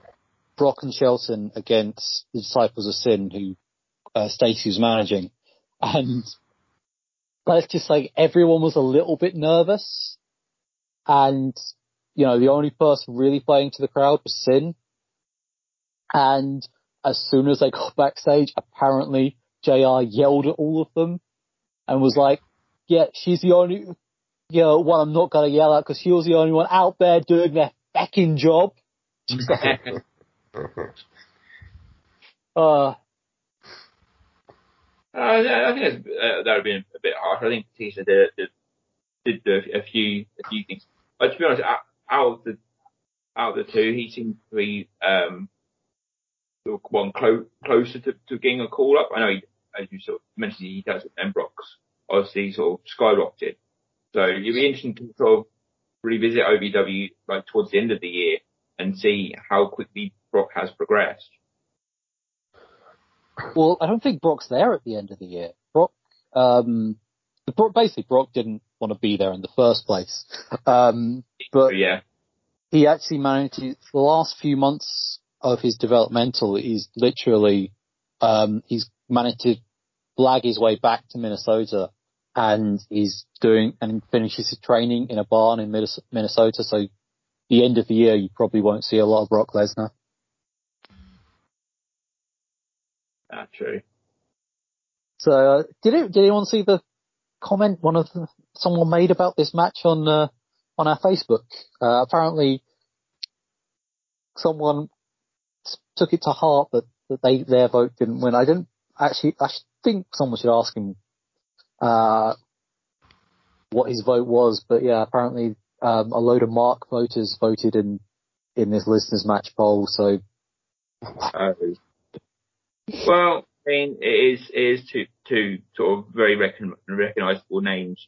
So I, am not surprised at the result, but equally, I mean, yeah, um, Billy's choice was was was a would been fun watch certainly and, and fun to get into. And mine was just a, a, a quick a, a comedy pick that I thought might sort of intrigue enough people just to, just to see, um, yeah, Jerry Lawler kind of, yeah, doing his thing in, in Memphis. But yeah, I mean, I think people, uh, it's, it's just a wee bit of fun, as Big Show would say. And, um, yeah, I'm glad, I'm glad that the match, the match won, in all honesty. I, I think that was a good one. And I say, good to see, good to see, um, two very well known wrestlers in, in very much their very early stages of their career. So yeah, maybe, maybe something similar like that, like that will appear again, uh, for, for other, other sort of stars as well.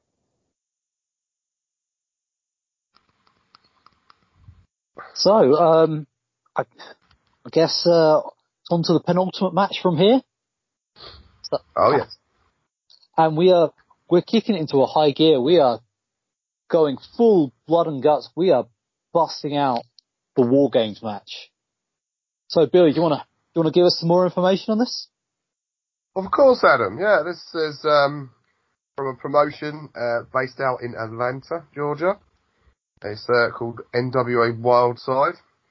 Wildside was loosely um, WCW um, go-to promotion. Um, before the guys made it to Power Plant, they would normally work in NWA Wildside. So guys like Elix Skipper, uh, obviously Air Paris and AJ Styles had all frequented uh, NWA Wildside, and Bill Behrens, who run the promotion, um, actually had a, held a job in the power plant. From the information that I read online about Bill Behrens, um, Bill these days is uh, the super agent to wrestlers like AJ Styles and Seth Rollins. So he's uh, a bit like Barry Bloom in that sense, as in he's great at screwing promoters over. So good for you, Bill.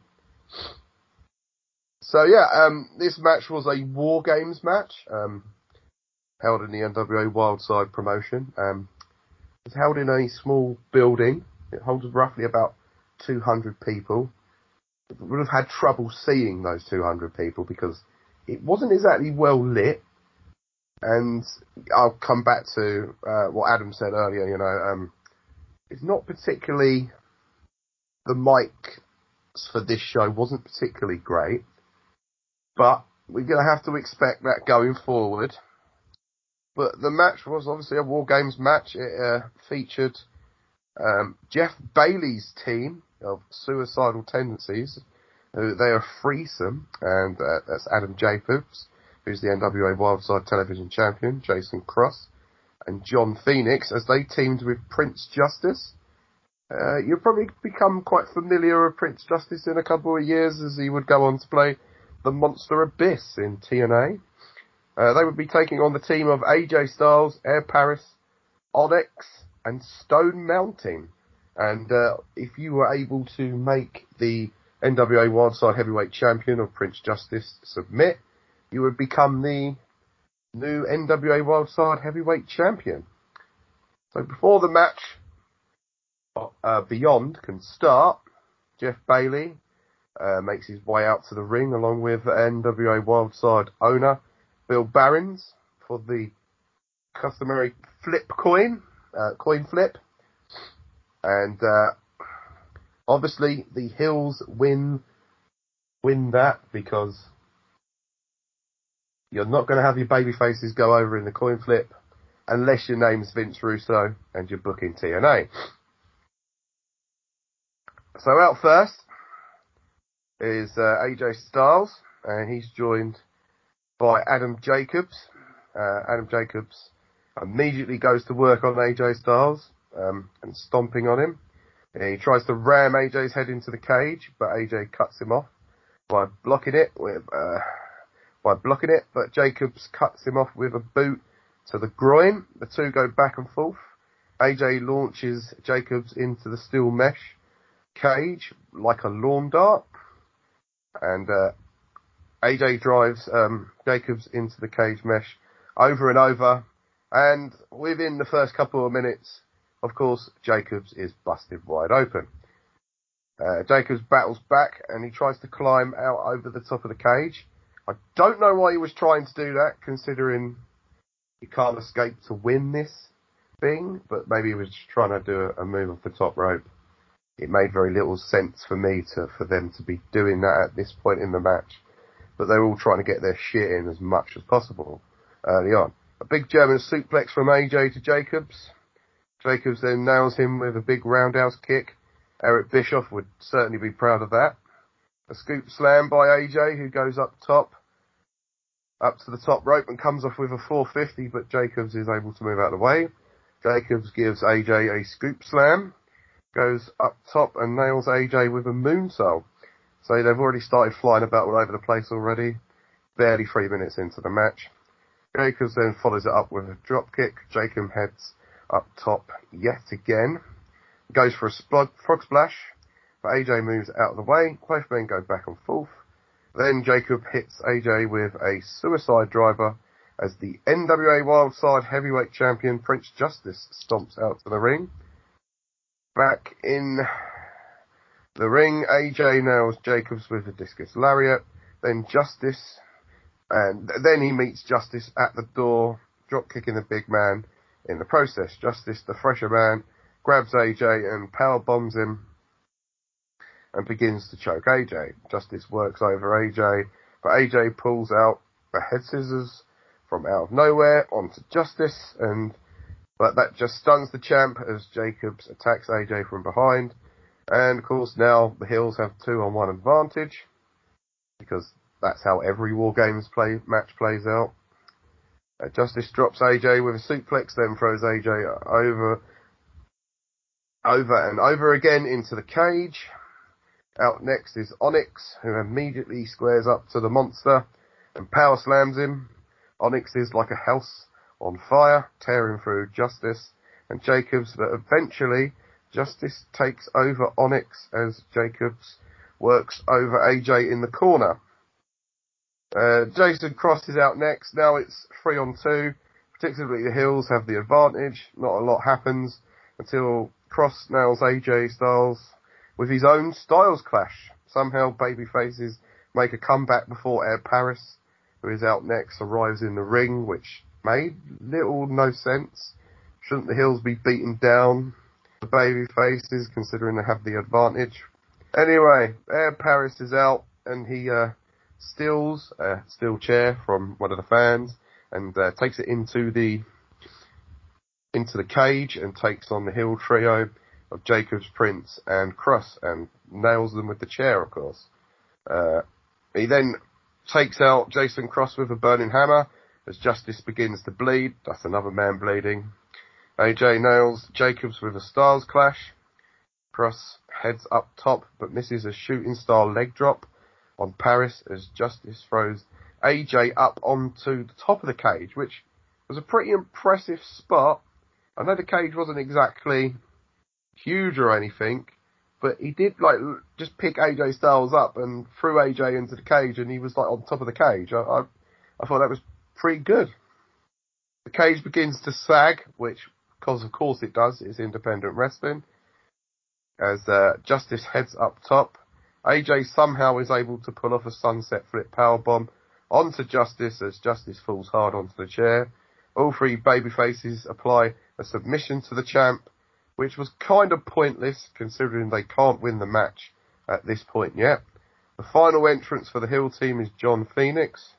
who takes out nobody because John Phoenix is a nobody. Sorry, John, if you're listening. I didn't mean to be mean. There is so much going on that the action is hard to follow at this point. Uh, it's a little bit congested in the ring, and there seems to be an awful lot going on. Uh, far too much, in in my opinion. There should have been more selling. But hey, this is NWA Wildside. We don't need selling here. There isn't much room in the ring for these seven men, but there is an eighth man yet to join the action. Why at this point some of the heels are applying submission holds when the match can't officially end yet is beyond me. I know they kept teasing this mystery final entrant for the babyface team, but you still can't win, so why are they going for submissions? That made no sense. Uh, Jacob does the silliest spot in history as he heads up top of the cage, comes flying off with a leg drop, but misses his intended target and falls on his ass um, directly onto the hard canvas. Probably not a good idea.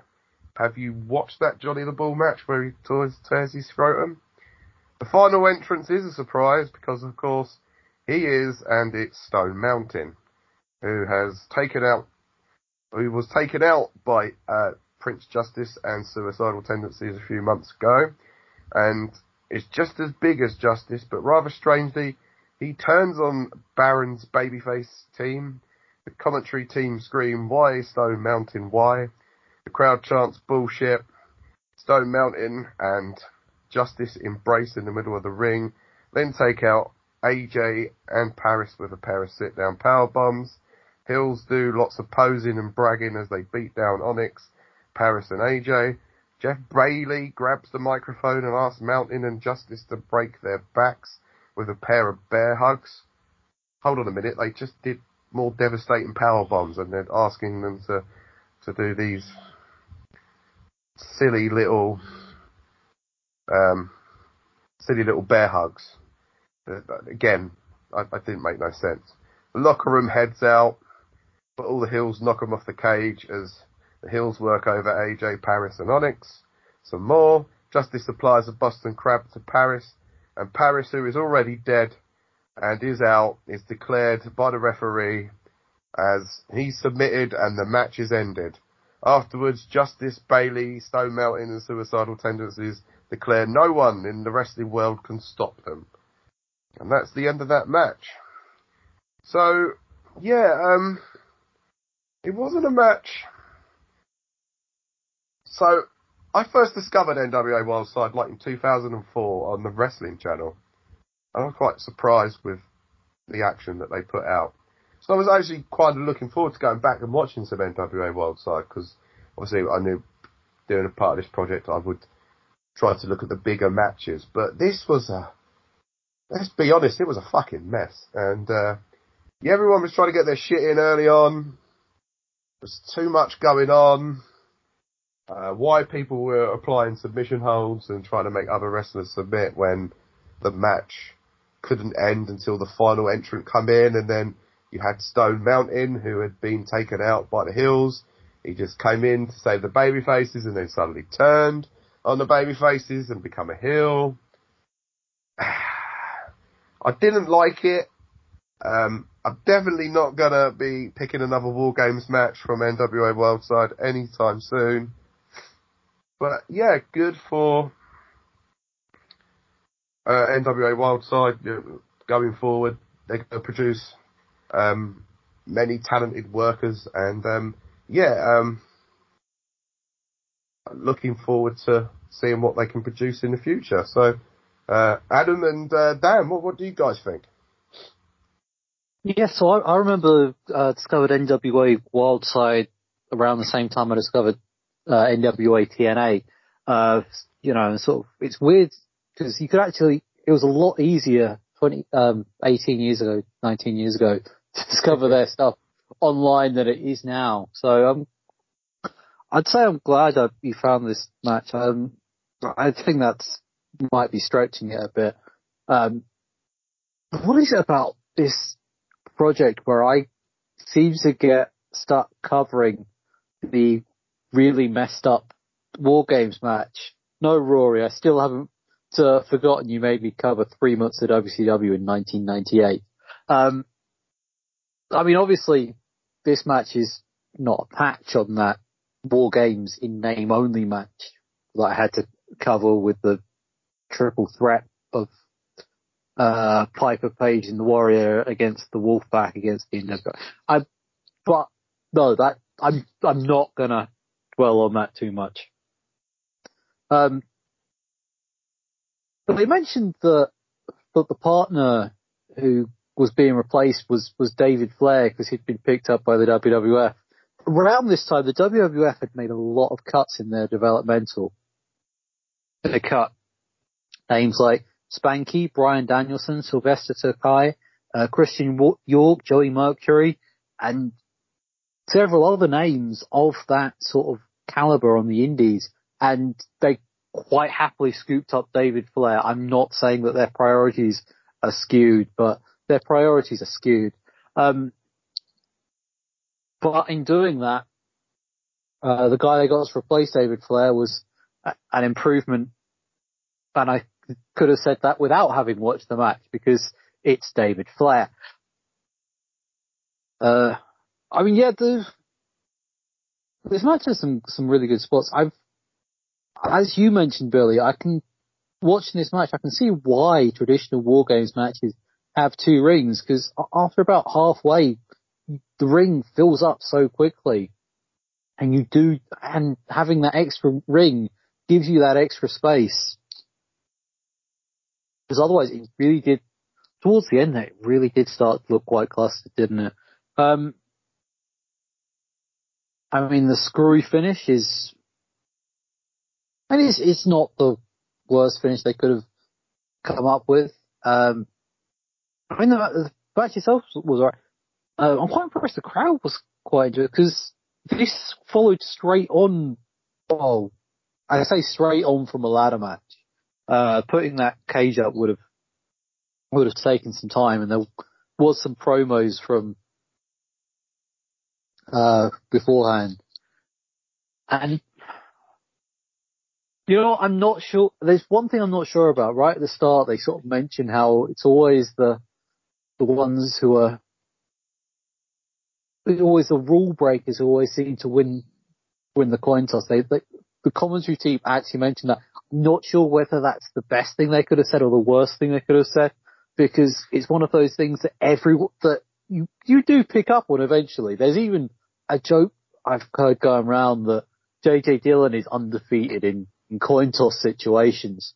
I think I think I heard like JR or someone say that once. Um, but yeah, I mean, it's one of those things. You know, you can't really have the faces win because you know the whole story kind of goes out the window if, if the faces always have the advantage because you know you don't really need to cheer for them because they've already you know they don't. Uh,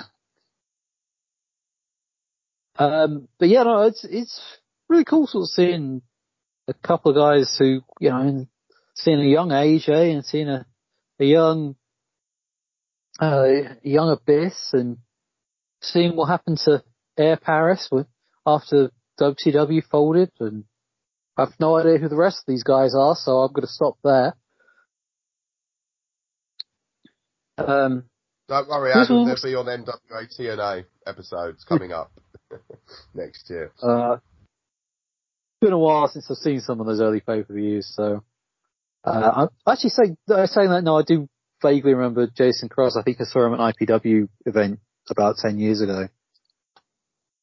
Because uh, I do remember the shooting star leg drop he he tried, and yeah, I think I mean there are certain moves in time that the wrestling should just sort of phase out. The flying headbutt is one. I think even Hulk Hogan would agree that the leg drop is probably not a good a good move if you're planning on doing it long term, especially with that many revolutions. You are just opening yourself up to to more injuries than it's than it's really worth. Um, I I mean I'm not a fan of of putting a a singles title in a on the line in a tag match more often than not. and the same stands here. I don't think it really, really needs, I mean, I don't know too much about the background here. I'm sure Billy, you, you maybe you can fill me in better, but I don't feel that, because I believe there was like a, wasn't there something about who got control of, of NWA Wild Side also on the line here?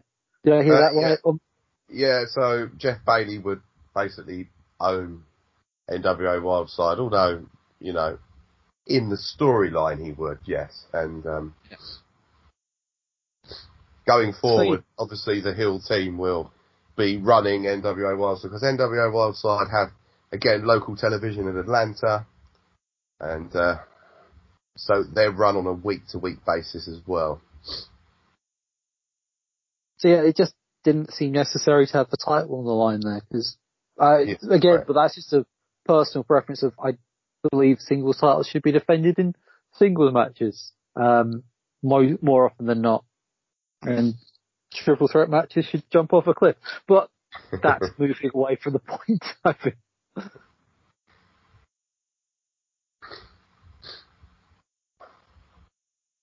Me, um, I, I, I like um, war, games matches. I think they're always always fun and always, always the go to. But um, they are kind of hampered by how you book. You still kind of have have the advantage. That's kind of almost kind of the point of them in a way. So yes. it's always going to go that way. And um, the, the finish uh, with the the surprise or the last the last face turning heel. It this wasn't Fall Brawl '97. It wasn't Hennig turning on the Horseman. oh, it it it was not that. I mean, it was. I guess you could argue that's probably where they're take, taking it from or something like that. But but no, it didn't didn't quite work. And yeah, one one ring for War Games doesn't work, especially when it's going to be an, an indie ring that's going to be not the much smaller than a WWF ring. So having ten guys in the ring anyways can be a, a bit of a mess. When a couple of those guys are pretty big as well and, and stuff. So yeah, you do to do War Games properly, you do need to have two rings. I I think I've seen a couple of others do it in, in one ring, and it, it just doesn't doesn't feel right when it's. I mean, probably for me to be a ridiculous and saying it has to be two rings and it has to be this way and that and that, but that's what I'm used to. That's the those are the war games I've seen, those are the war games that I've liked. So yeah, I mean to to go against that, or you know, no indie, no indie company's really going to be able to have two rings. Really, they're not going to want to do that, are they? To a, have the extra cost of another ring, and B, to lose all the ticket seats or losing that floor space. So you'd argue, why would you do a, a war games match first? So it's a case of if WWF aren't doing it, then why don't we do it instead? So I get the idea behind I get why you would do it. And the, the booking of it was, yeah, it was, it made sense, I suppose, to, to a point. Um, it, it was fine. There's a few spots there and stuff that were that, were, that was good. And as you say, it's good to see um, AJ and Abyss sort of before they became what, what they became, especially Abyss as well, who had sort of definitely sort of a, a big change in, in his look and stuff. Whereas AJ, barring the the length of his hair, has barely aged a day it seems, which is sort of painful and uh, very envious of in in both doses there. But um, but yeah, thanks for picking this one. It was good to see a, a different type of match than just a, ones that we've been picking a one-on-one or tag match and stuff. And I see a gimmick, ma- a gimmick match sort of every month or so. So yeah, in, I enjoyed it, but yeah, there was there's definitely a few holes in it and stuff.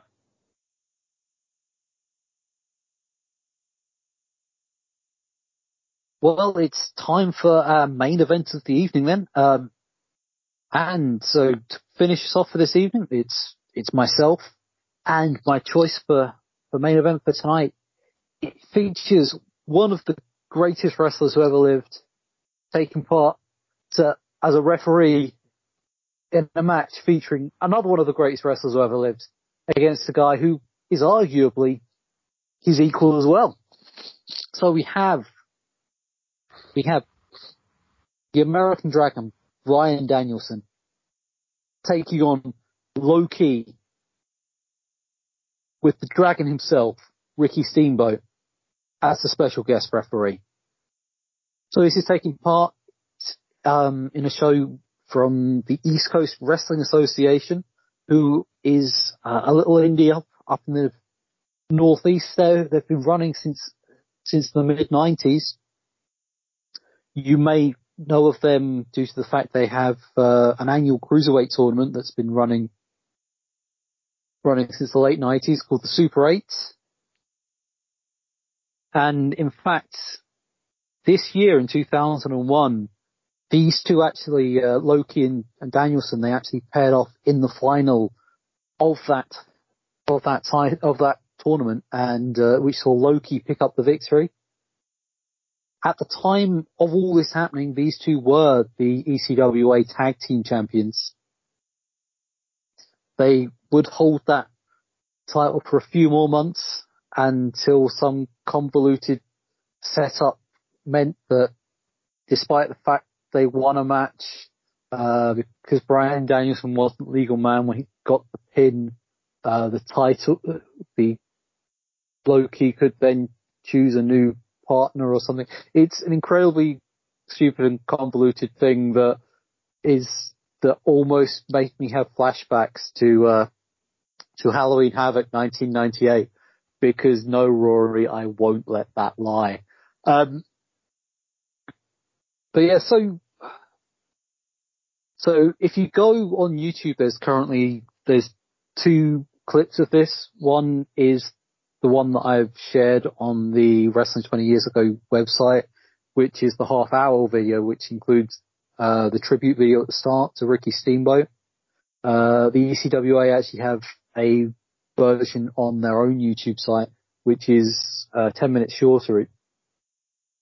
To avoid any uh, any copyright claims, they've literally just gone bell to bell, so you don't have any of the introductions, you don't have, have the music, so they don't have to worry about the rights, um, or any copyright claims, uh, from the Fed against using the tribute video at the start, which is, uh, which is actually, which is a shame because, uh, the video that, that I've put up there, although it does show the tribute video, it shows it from the perspective of someone filming it, of camera filming it in the arena, which, you know, you get the crowd reaction, but it also means, again, the audio is kind of echoey. You, can't hear it as well as, as you'd like. Also, uh, pictures quality just isn't as sharp. Um, when the ECWA put it up on their, their website, they sweetened up the video they, and they made the audio the, uh, the best quality they probably could. But still, so the video I, I, uh, I'm going from does have the tribute video and, you know, it's just sort of a little look back, focusing mostly on the WrestleMania 3, but also brings up some of the stuff he did with the NWA, you know, from his battle with like Harley Race, uh, all the way to his, uh, trilogy with, with Ric Flair over the NWA title. And so Ricky comes out and as he goes around shaking hands with all the people in the front row, the thing that really jumps out at me is just how diverse the crowd are in terms of sort of age and, and gender compared to most of the matches we tend to cover. I mentioned in the FWA title how most, how, know, all the crowd in that seem to be male. Here, there, there is a good mix of people and a good mix of ages as well. Um, I mean, let's be honest. The 18 to 30 demo may get the best may get the best advertising rate when you're when you're on TV, but there's a lot to be said for allowing your product to be sort of cross generational boundaries. I mean, I know this is hard to believe, but people over 35 have disposable income as well. So, uh, uh, as Bryan Danielson comes out first, uh, one really odd thing I notice is that he's not coming out to Europe for Final Countdown. Um, which is weird. I've which is weird. I've not seen loads of Bryan Danielson's indie stuff, but that's the, the theme music I always associate with him. He doesn't start using that until he wins the Ring of Honor title in 2005. But yeah, so uh, Low Ki comes out second. Um, both of them carrying their ECWA tag titles. Um, but yeah, in the ring, Steamboat does uh, the pre-match inspection and gives instructions and is already looking like he's going to be a better referee than Gene Kiniski was at the original Starcade.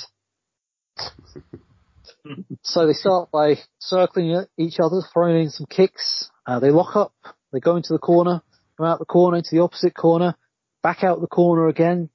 Then they roll round the ring ropes, touching each of the corners. All of this without breaking the lockup. Uh, Steamboat eventually calls for the break after they finally uh, stall in one of the corners. And, you know, it's a simple spot, and I think that would look great in a horse fight. Um, I mean, Batista and uh, Lesnar did something similar in the match, but if they'd have done, if they'd have done this spot, maybe they did in one of their other matches, I, I think that would really sort of establish them as sort of being on equal grounds. Um, and you know, because it's something you don't see very often. The crowd was actually was actually a little bit into it, and it doesn't take a, a lot. It doesn't sort of blow you up because you know all you're doing is walking around. It's it's one of those things that looks simple but is really effective.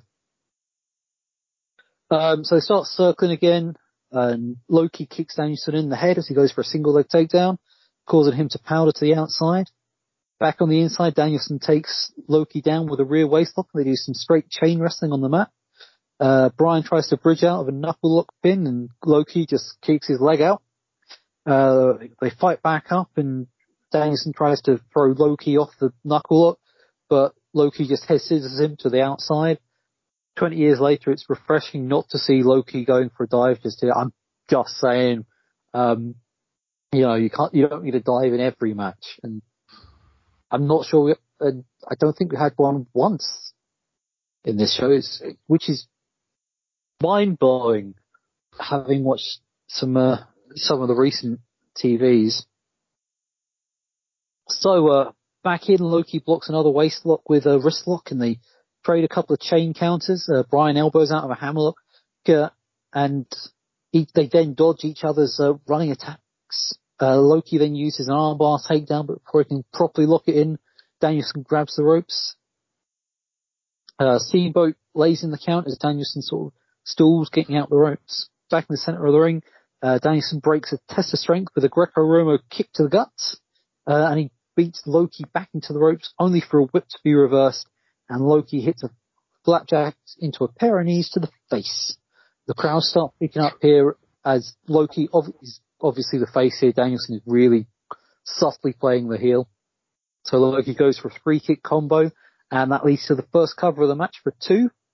Uh, Low Ki lays some chops in on the corner before whipping to the opposite buckle. Uh, a basement dropkick cuts off uh, Low Ki's attempt his somersault kick, and as someone has had a broken wrist apart, I felt all that impact through the TV screen.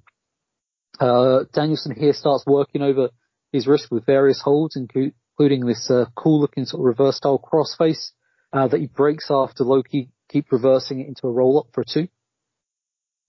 Some more kicks to the arm follows as Danielson locks on another submission that Low Ki breaks with a kick to the back of the head. So Danielson kicks him right back. Danielson works over Low Ki yeah, in the rope before being forced to break a choke. Uh, Danielson goes back to the wrist locks, which Low Ki reverses by hitting springboard off the top rope into a schoolboy for two. Danielson responds by booting him right in the chest with the impact of just about every Hulk Hogan big boot I've ever seen combined. Hmm. Uh, Danielson transitions from a wrist lock to a belly to back suplex for two. Uh, they start trading chops while Low Ki is in another wrist lock until Danielson uh, just throws him for a two and transitions it into a really nice looking cross arm breaker. Uh, Low gets out after three kicks to the head, but is unable to capitalize before uh, Dragon has sort of a Cobra clutch slaps on him. So Low Ki fights out but is unable to capitalize until Bryan goes for a second belly to back suplex, which Low Ki reverses into a two count. Uh, Danielson tries kicking away at Low Ki before uh, so he just throws him into the ropes where Low Ki ducks the rest of his kicks before hitting a title kick of his own. Uh, the person who sold that best might actually be Ricky Steamboat. Nothing against the other two, but just the look on his face so that when Low Ki sprung off the ropes there. So both beat the 10 count to get back up and Low Ki nails a clothesline after ducking one before kicking Danielson in the corner. Uh, Low Ki hits a corner charge, but both are really sucking wind here. Uh, second corner charge gets Low Ki dumped onto the apron where Danielson slaps on the Cobra clutch in probably the most in probably the most dangerous looking spot in the match. Low Ki reverses the Cobra clutch on the apron by just flipping Danielson straight out the ring onto the floor. Uh, Steamboat sort of lays the double count out, but but I don't think he's in any hurry. He do, doesn't look like he wants this match to end that way, and I can't blame him. I don't think anyone else does either. So both men slowly crawl up on the apron to break the spot, and then they battle their way into the top of the turnbuckle where Low Ki busts out his Dragon Sleeper in the sort of tree of woe position. Um, and somehow that really doesn't come across as too convoluted. I'm, for a spot like that, it, it does, does quite surprise me. Um, so Low Ki gets a two count. They then start trading strikes and Danielson comes out on top. I guess he really is the best in the world. Uh, as they start to get up, they trade off with uh, JYD style headbutts, which pops some guy in the crowd quite quite badly. Um, before they start trading more strikes, which uh, builds to Low Ki hitting a Ki Krusher, but he takes a little too long to get to the cover, cover so he only gets a two count on it. Um, another Dragon Sleeper attempt. See Bryan gets to the ropes.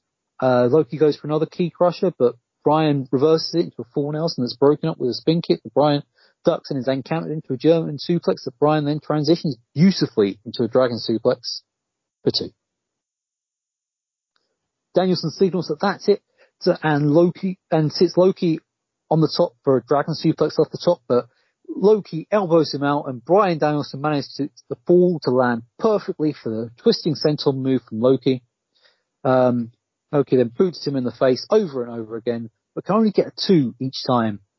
Low Ki lines up for one more big boot to the face, but Danielson manages to trap him in the cattle mutilation and after nearly 20 minutes of some hard-hitting action, Low Ki passes out. Steamboat helps both guys up and the crowd are really cheering for both. Low Ki accepts a handshake from Bryan. both of them pose there, both holding up their tag titles high.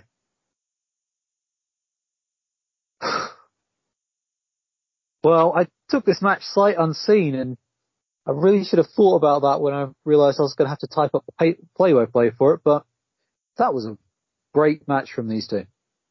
I think you'll all agree. I certainly agree on that one, uh, Adam. Um, one of those matches that you heard a lot about at the time, especially on the forums and everything.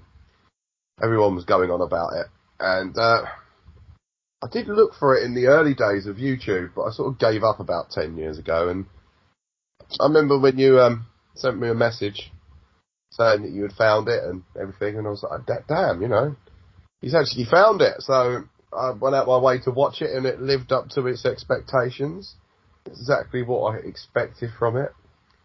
You looking at Low Ki at this time, he's like at the height of his powers on the independent scene. It's only going to get a lot better from Low Ki going forward, um, especially in UCW, uh, which will come LCW later on, and then with Ring of Honor going forward, uh, Zero One coming up as well. Uh, obviously, we all, we all know Bryan Danielson's Daniel Bryan's story.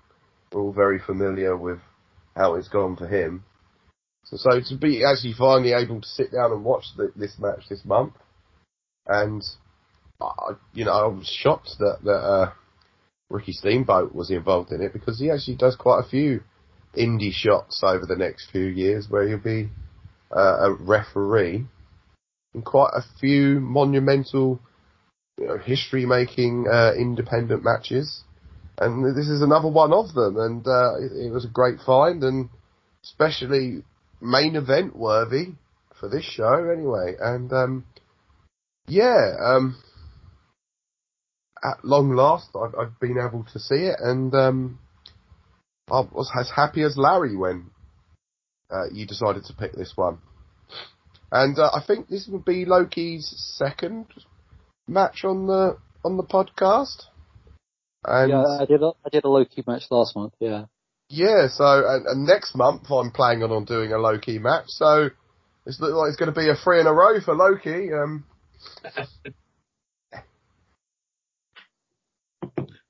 Uh, first off, Adam, well done on covering the play-by-play for that because that was that was more than a match and a half. It's, it's so a lot to get in, a lot to cover, and you got through that really well. So well, well done on on on that uh, side of things. But yeah, and thanks for for finding and picking it.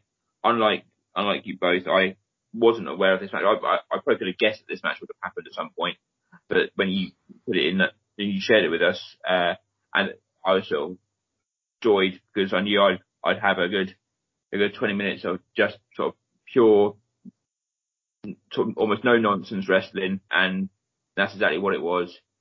It was entertaining all, all throughout, and uh, Rick, having Ricky Steamboat in there as the as the referee was was more than the icing on the cake. He, he really was the added ingredients to that match that made it sort of give it a bit more gravitas and stuff. And I think that's why, as you sort of alluded to, to Billy, that's why he's used in these uh, monumental sort of title matches for, for the next few years. But as we'll, if if we cover like in in TNA and other places, other places like that, he's used as the he's like the kind of seen as like the, the referee beyond that, whatever promotion he's in.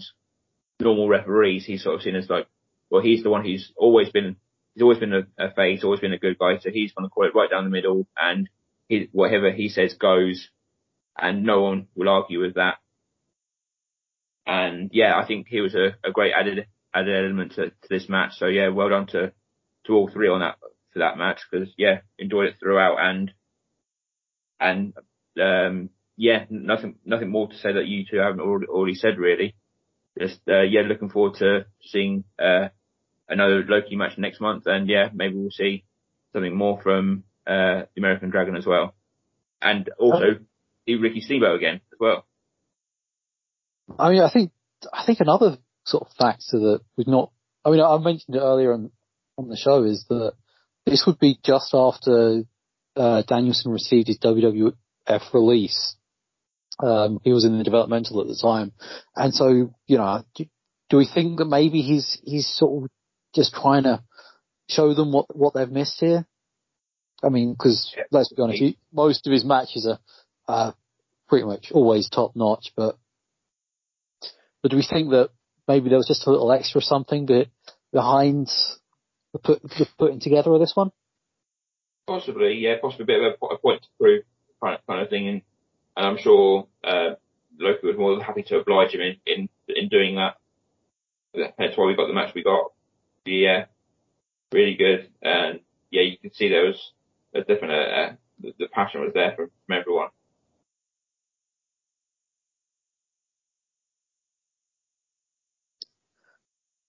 Right. So, uh, so I guess we've we've all had our say on, say on the matches for this month.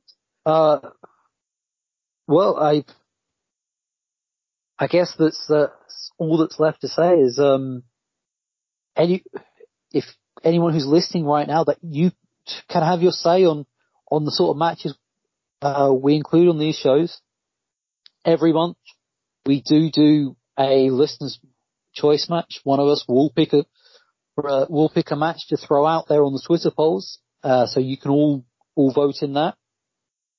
In fact, if you have any other suggestions, hey, feel free to contact us. We have got the Twitters. We're on uh, IndieRes20YRS uh, on Twitter. You can contact us uh, via the main uh, 20YRS Facebook page. That's Wrestling 20 Years Ago. Uh, we are looking to I'm really trying to sort of build that back up at the minute. It's, uh, you know, it, it's sort of kind of tapered off following WrestleMania this year. So, uh, we're really trying to sort of make that sort of a hub for, for retro wrestling stuff. So you'll be seeing stuff coming up there every few days.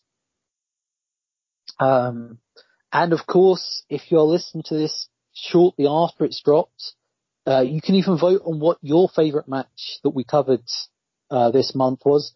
As uh, shortly on, on the Twitter, we'll be giving you the option of voting for what you thought the best match was. Um, I believe we do that.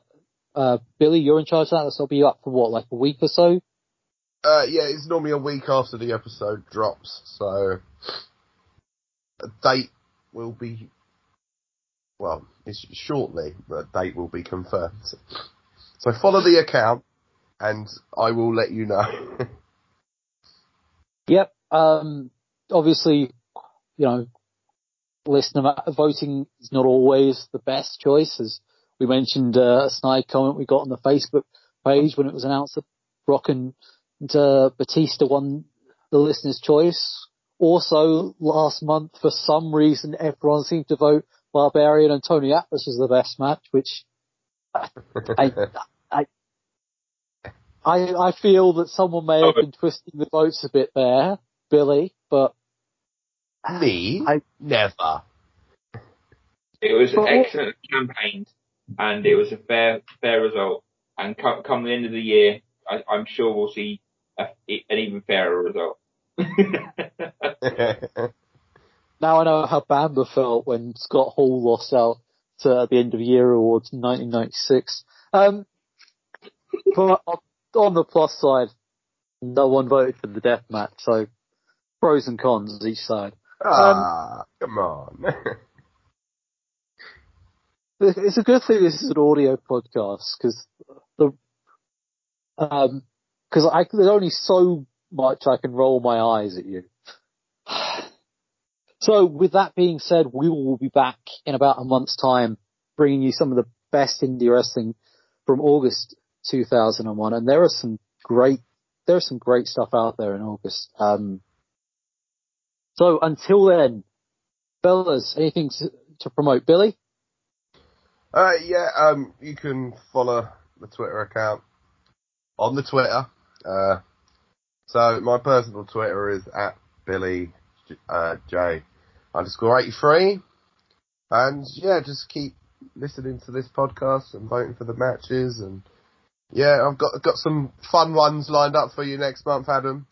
I'm sure you're gonna absolutely love it when I drop the the match that I really want you to watch for your comments on Deathmatch Wrestling tonight for next month. Right. Daniel! you, you got anything to add? Uh, you, I'm on Twitter at Daniel S. Dewitt. Um, in terms of next month, I've had a look at a few things. I've got a few things in mind. I might surprise you with the um, with the sort of um, what was how would put it? The normalcy of my choices this month, rather than the the out there ones that I've provided the past couple of months. But I don't know, maybe maybe it'd be a, that urge for me to, to bring you something you didn't want to see. We'll we'll, we'll rear its ugly head, and before before we come to record, I'll quickly throw it in there and change my mind. So there's always that to look out for. Bit of a bit of Russian roulette on the on the picks for me. Maybe next month, who knows? But um, otherwise, to say if you haven't already listened to, please uh, on on the timeline listen to the uh, WWF July show from 2000, 2001 with uh, uh, Lacey, Yuli, and Dale going over uh, ECW joining the invasion and the invasion storyline starting off in earnest. Uh, real fun listen, and yeah, give that a listen to as well as, as well as this. And yeah, look out for the polls, vote for your favorite match of the month, and then in a couple of weeks' time we'll put our uh, next uh, people's pick for for August. So keep an eye out for that and vote for that as well. So yeah, um, if you want to keep in contact with me, I'm on Twitter at el underscore j, or you can like my Facebook page el.j.comedy. Um, so yeah, I, I mean, I've got some interesting choices coming up uh, on the next show, but this one, it's it's been emotional, and as another presenter said before me, goodbye. Let's do the Kurgan shuffle.